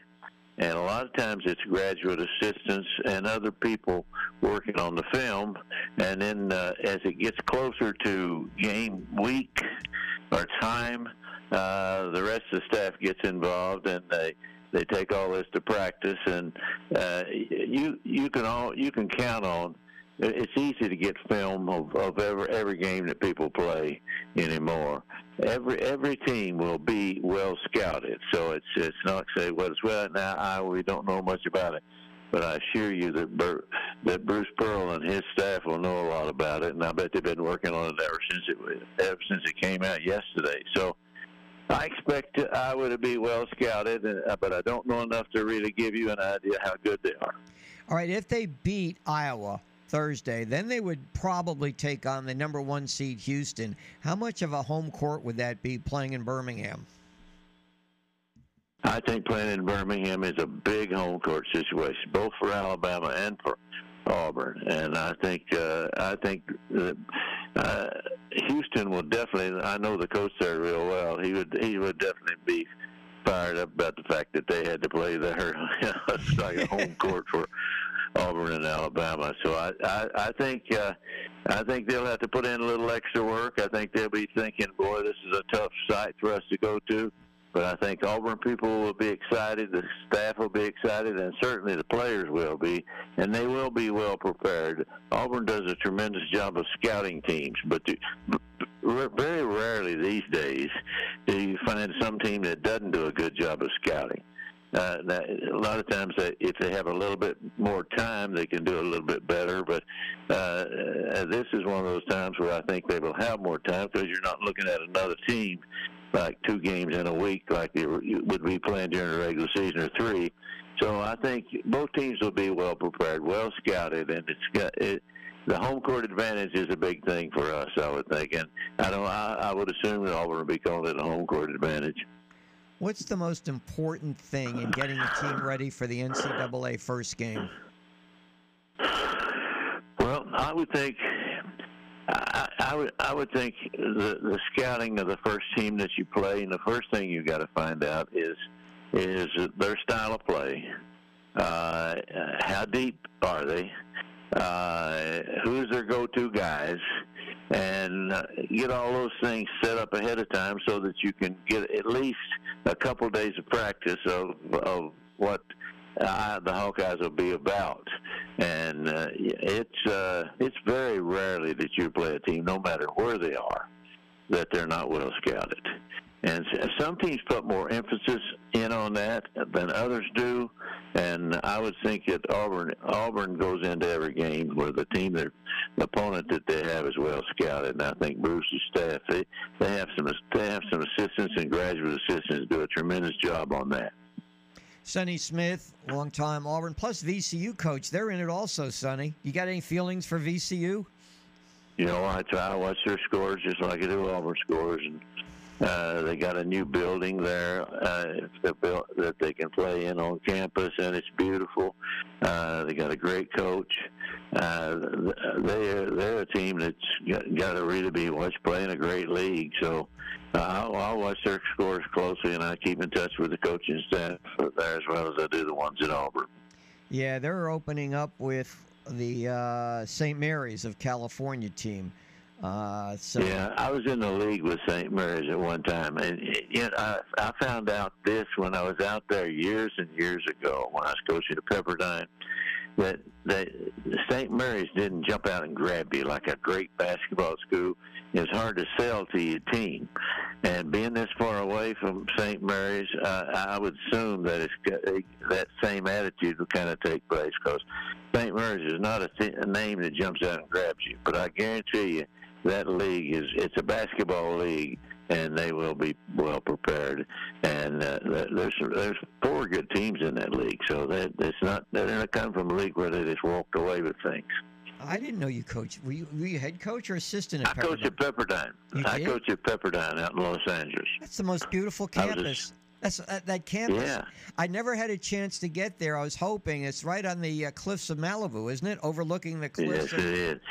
Funny thing about that uh, is I, I I was at Pepperdine when we were downtown, uh, and it, uh, the campus was not anything near. They they moved to out to Malibu the year I left and went to Virginia Tech.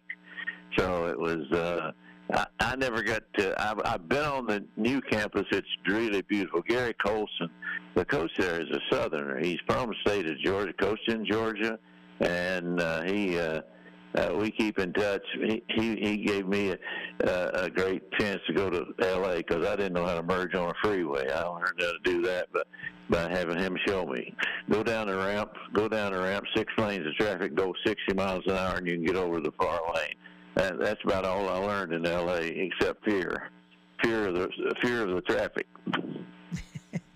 Well, I don't know if you'll be making the trip to Birmingham, but if you do, do you, will you and Wimp get together for lunch? Well, we we normally do. We we do that. We we we sometimes he has a radio show uh, similar to your all, and with his with his son in Tuscaloosa, and I, I get on it once a week with them. So we kind of stay in touch and uh, talk on the phone occasionally. So we probably we probably would get that uh, if I go to Birmingham. That's that's still up in the air right now. Sonny, how about the SEC getting eight teams? I don't know if has that ever been done before. Eight teams in the NCAA tournament. I'd say it probably has been done, but uh, yeah, they used to. It used to be the everybody would look at the ACC as the team that might get eight in or seven in, six in. Uh, but uh, this, I, I think people right now will look at the SEC as maybe the best league in the country. And uh, you know, there's some there's there's arguments for, for it in both ways, but uh, I, I was a bit surprised that we got eight. I really was. And sometimes where all the surprise takes place is the people that didn't get in. You know, but uh, the people that should have got in, I think, got in this time. Sonny, great stuff, man. Thank you so much for coming aboard. Exciting time for basketball in this state, and we're really Oh, looking forward to it. Thank you so much. Oh, thanks for having me on. Always enjoy being with you guys. Thank you. So yesterday, Mark, I'm again uh, doing some homework and listening to the commentators, the talking heads. So Dick Vitale, he was, I guess, on Zoom or whatever. He wasn't at live on the podium. He picked Alabama to go all the way, and of course, you know how excited he gets and animated. And he says, "Yep, you people there in that football state, Alabama basketball is it." You know, like making like, well, that's the big thing now, Alabama basketball. So he picked Alabama to go all the way. All right, so want to let you guys know there's a wreck about 10 minutes ago. 18 wheeler involved. Right lane is blocked near Virginia exit. Uh, that's I 10 eastbound. So be advised for some slowdowns in that area. Happy Monday. I did want to mention also that I'll be from noon to one today out at Bachelor Service. Every year we go to Bachelor Service to do an hour show following Selection Sunday. Uh, Joe Gottfried and Ron Arrow will be among those stopping by to offer their thoughts on the Final Four. Oh, okay. Very nice. Uh, should be a good one. Lee working double duty today. Yes, uh, I, I and I, I make no guarantees except that I will be there, but I don't I don't make these guarantees like some people here do. But you're guaranteeing you're going to be there. I am going to be you there. You just guaranteed. Yeah, I guess I did, didn't I? Yeah, That's the only thing you I'm and Nick- guarantee. Two peas in a pod. You do, you guys. Do you think that's a, do you think that wait a minute, let me say, is that a good thing? Um, Is that a, is that is that something I should put on my resume? yeah. Okay. Uh, no. No, don't do that. Don't don't associate myself with him. I'm telling you, there are a lot of similarities with him when I was that age. What are you, 23, 24? 12. Well, He- you know, we're acting about we're acting about total age, not like Oh. maturity factor. Oh, by the way, uh, I, got- I got to bring this back up. The odds of you having a perfect, maybe we'll do it in the No, next no, in the okay. final Yeah, segment. tease it the, along. the odds of of a perfect bracket are absolutely atrocious. It's deflating.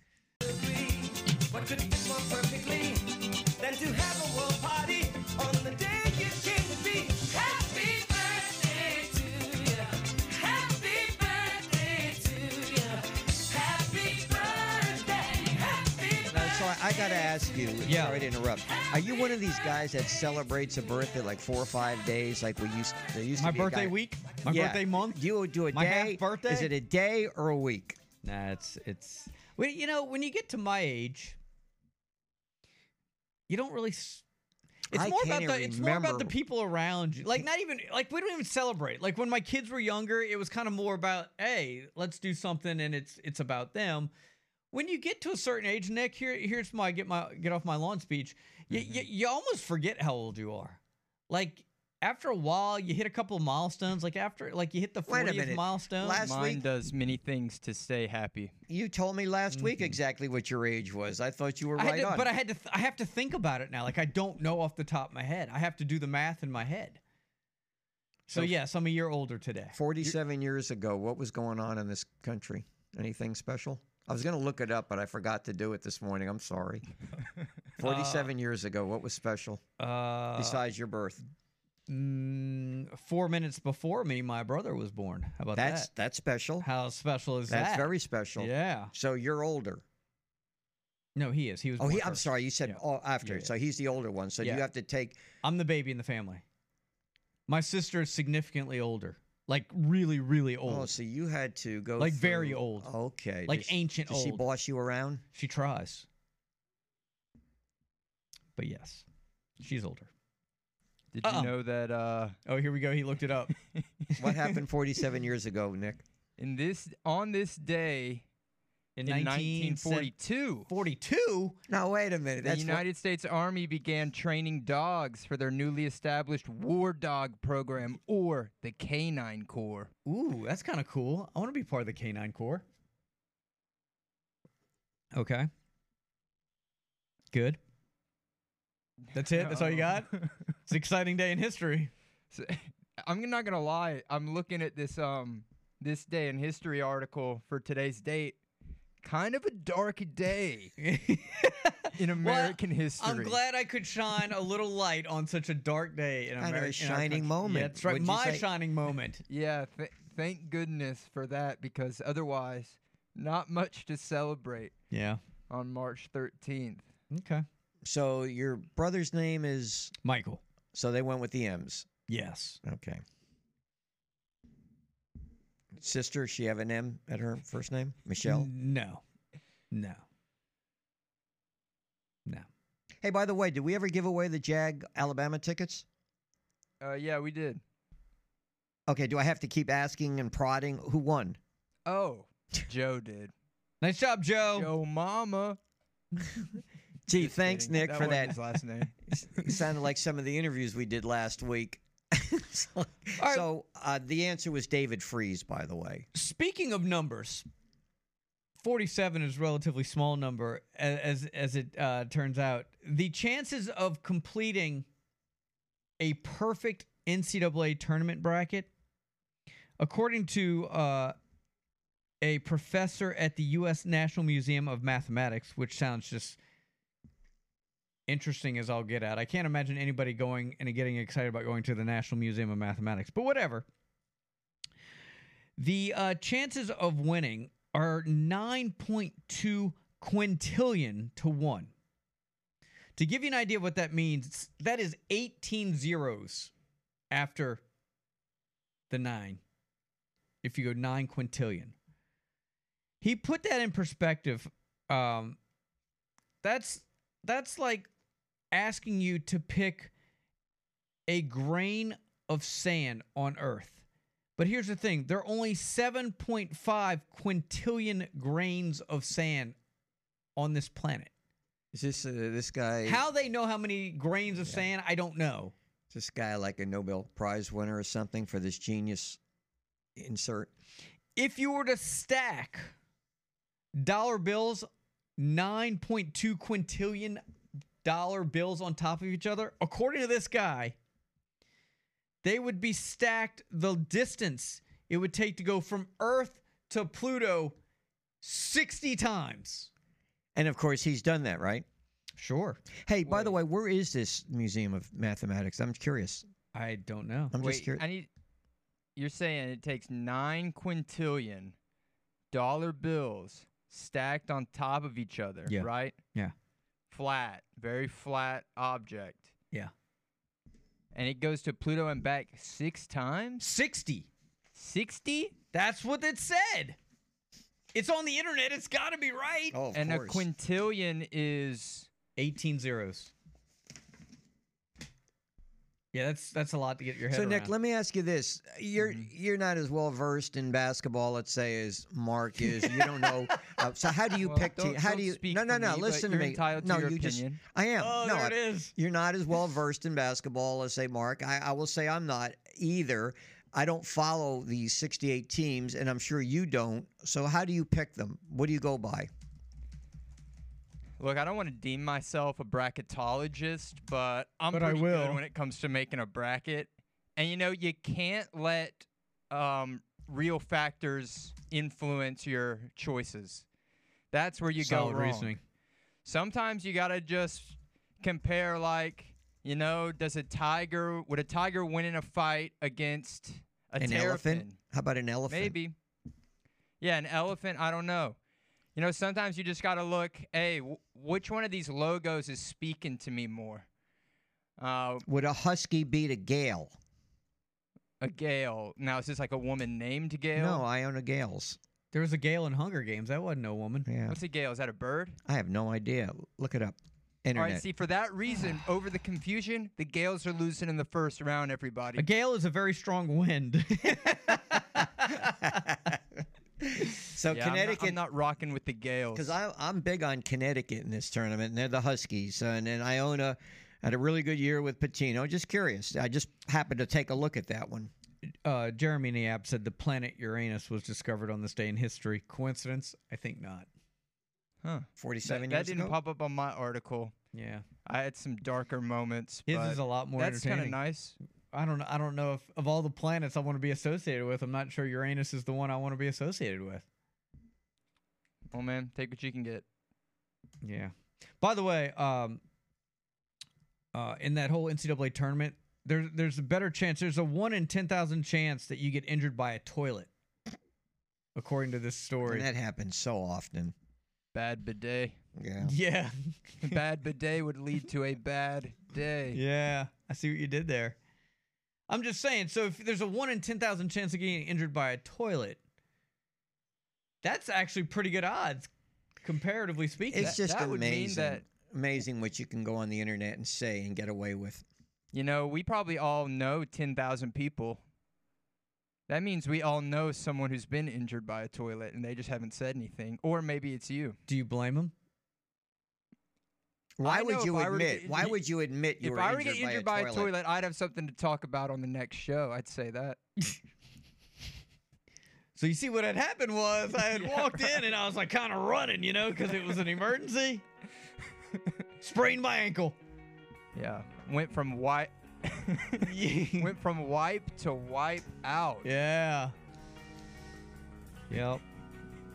Great hey Lee, what do you got tomorrow for us? Uh, hopefully, something better than this. What? This is fantastic radio. Ending uh, on toilets.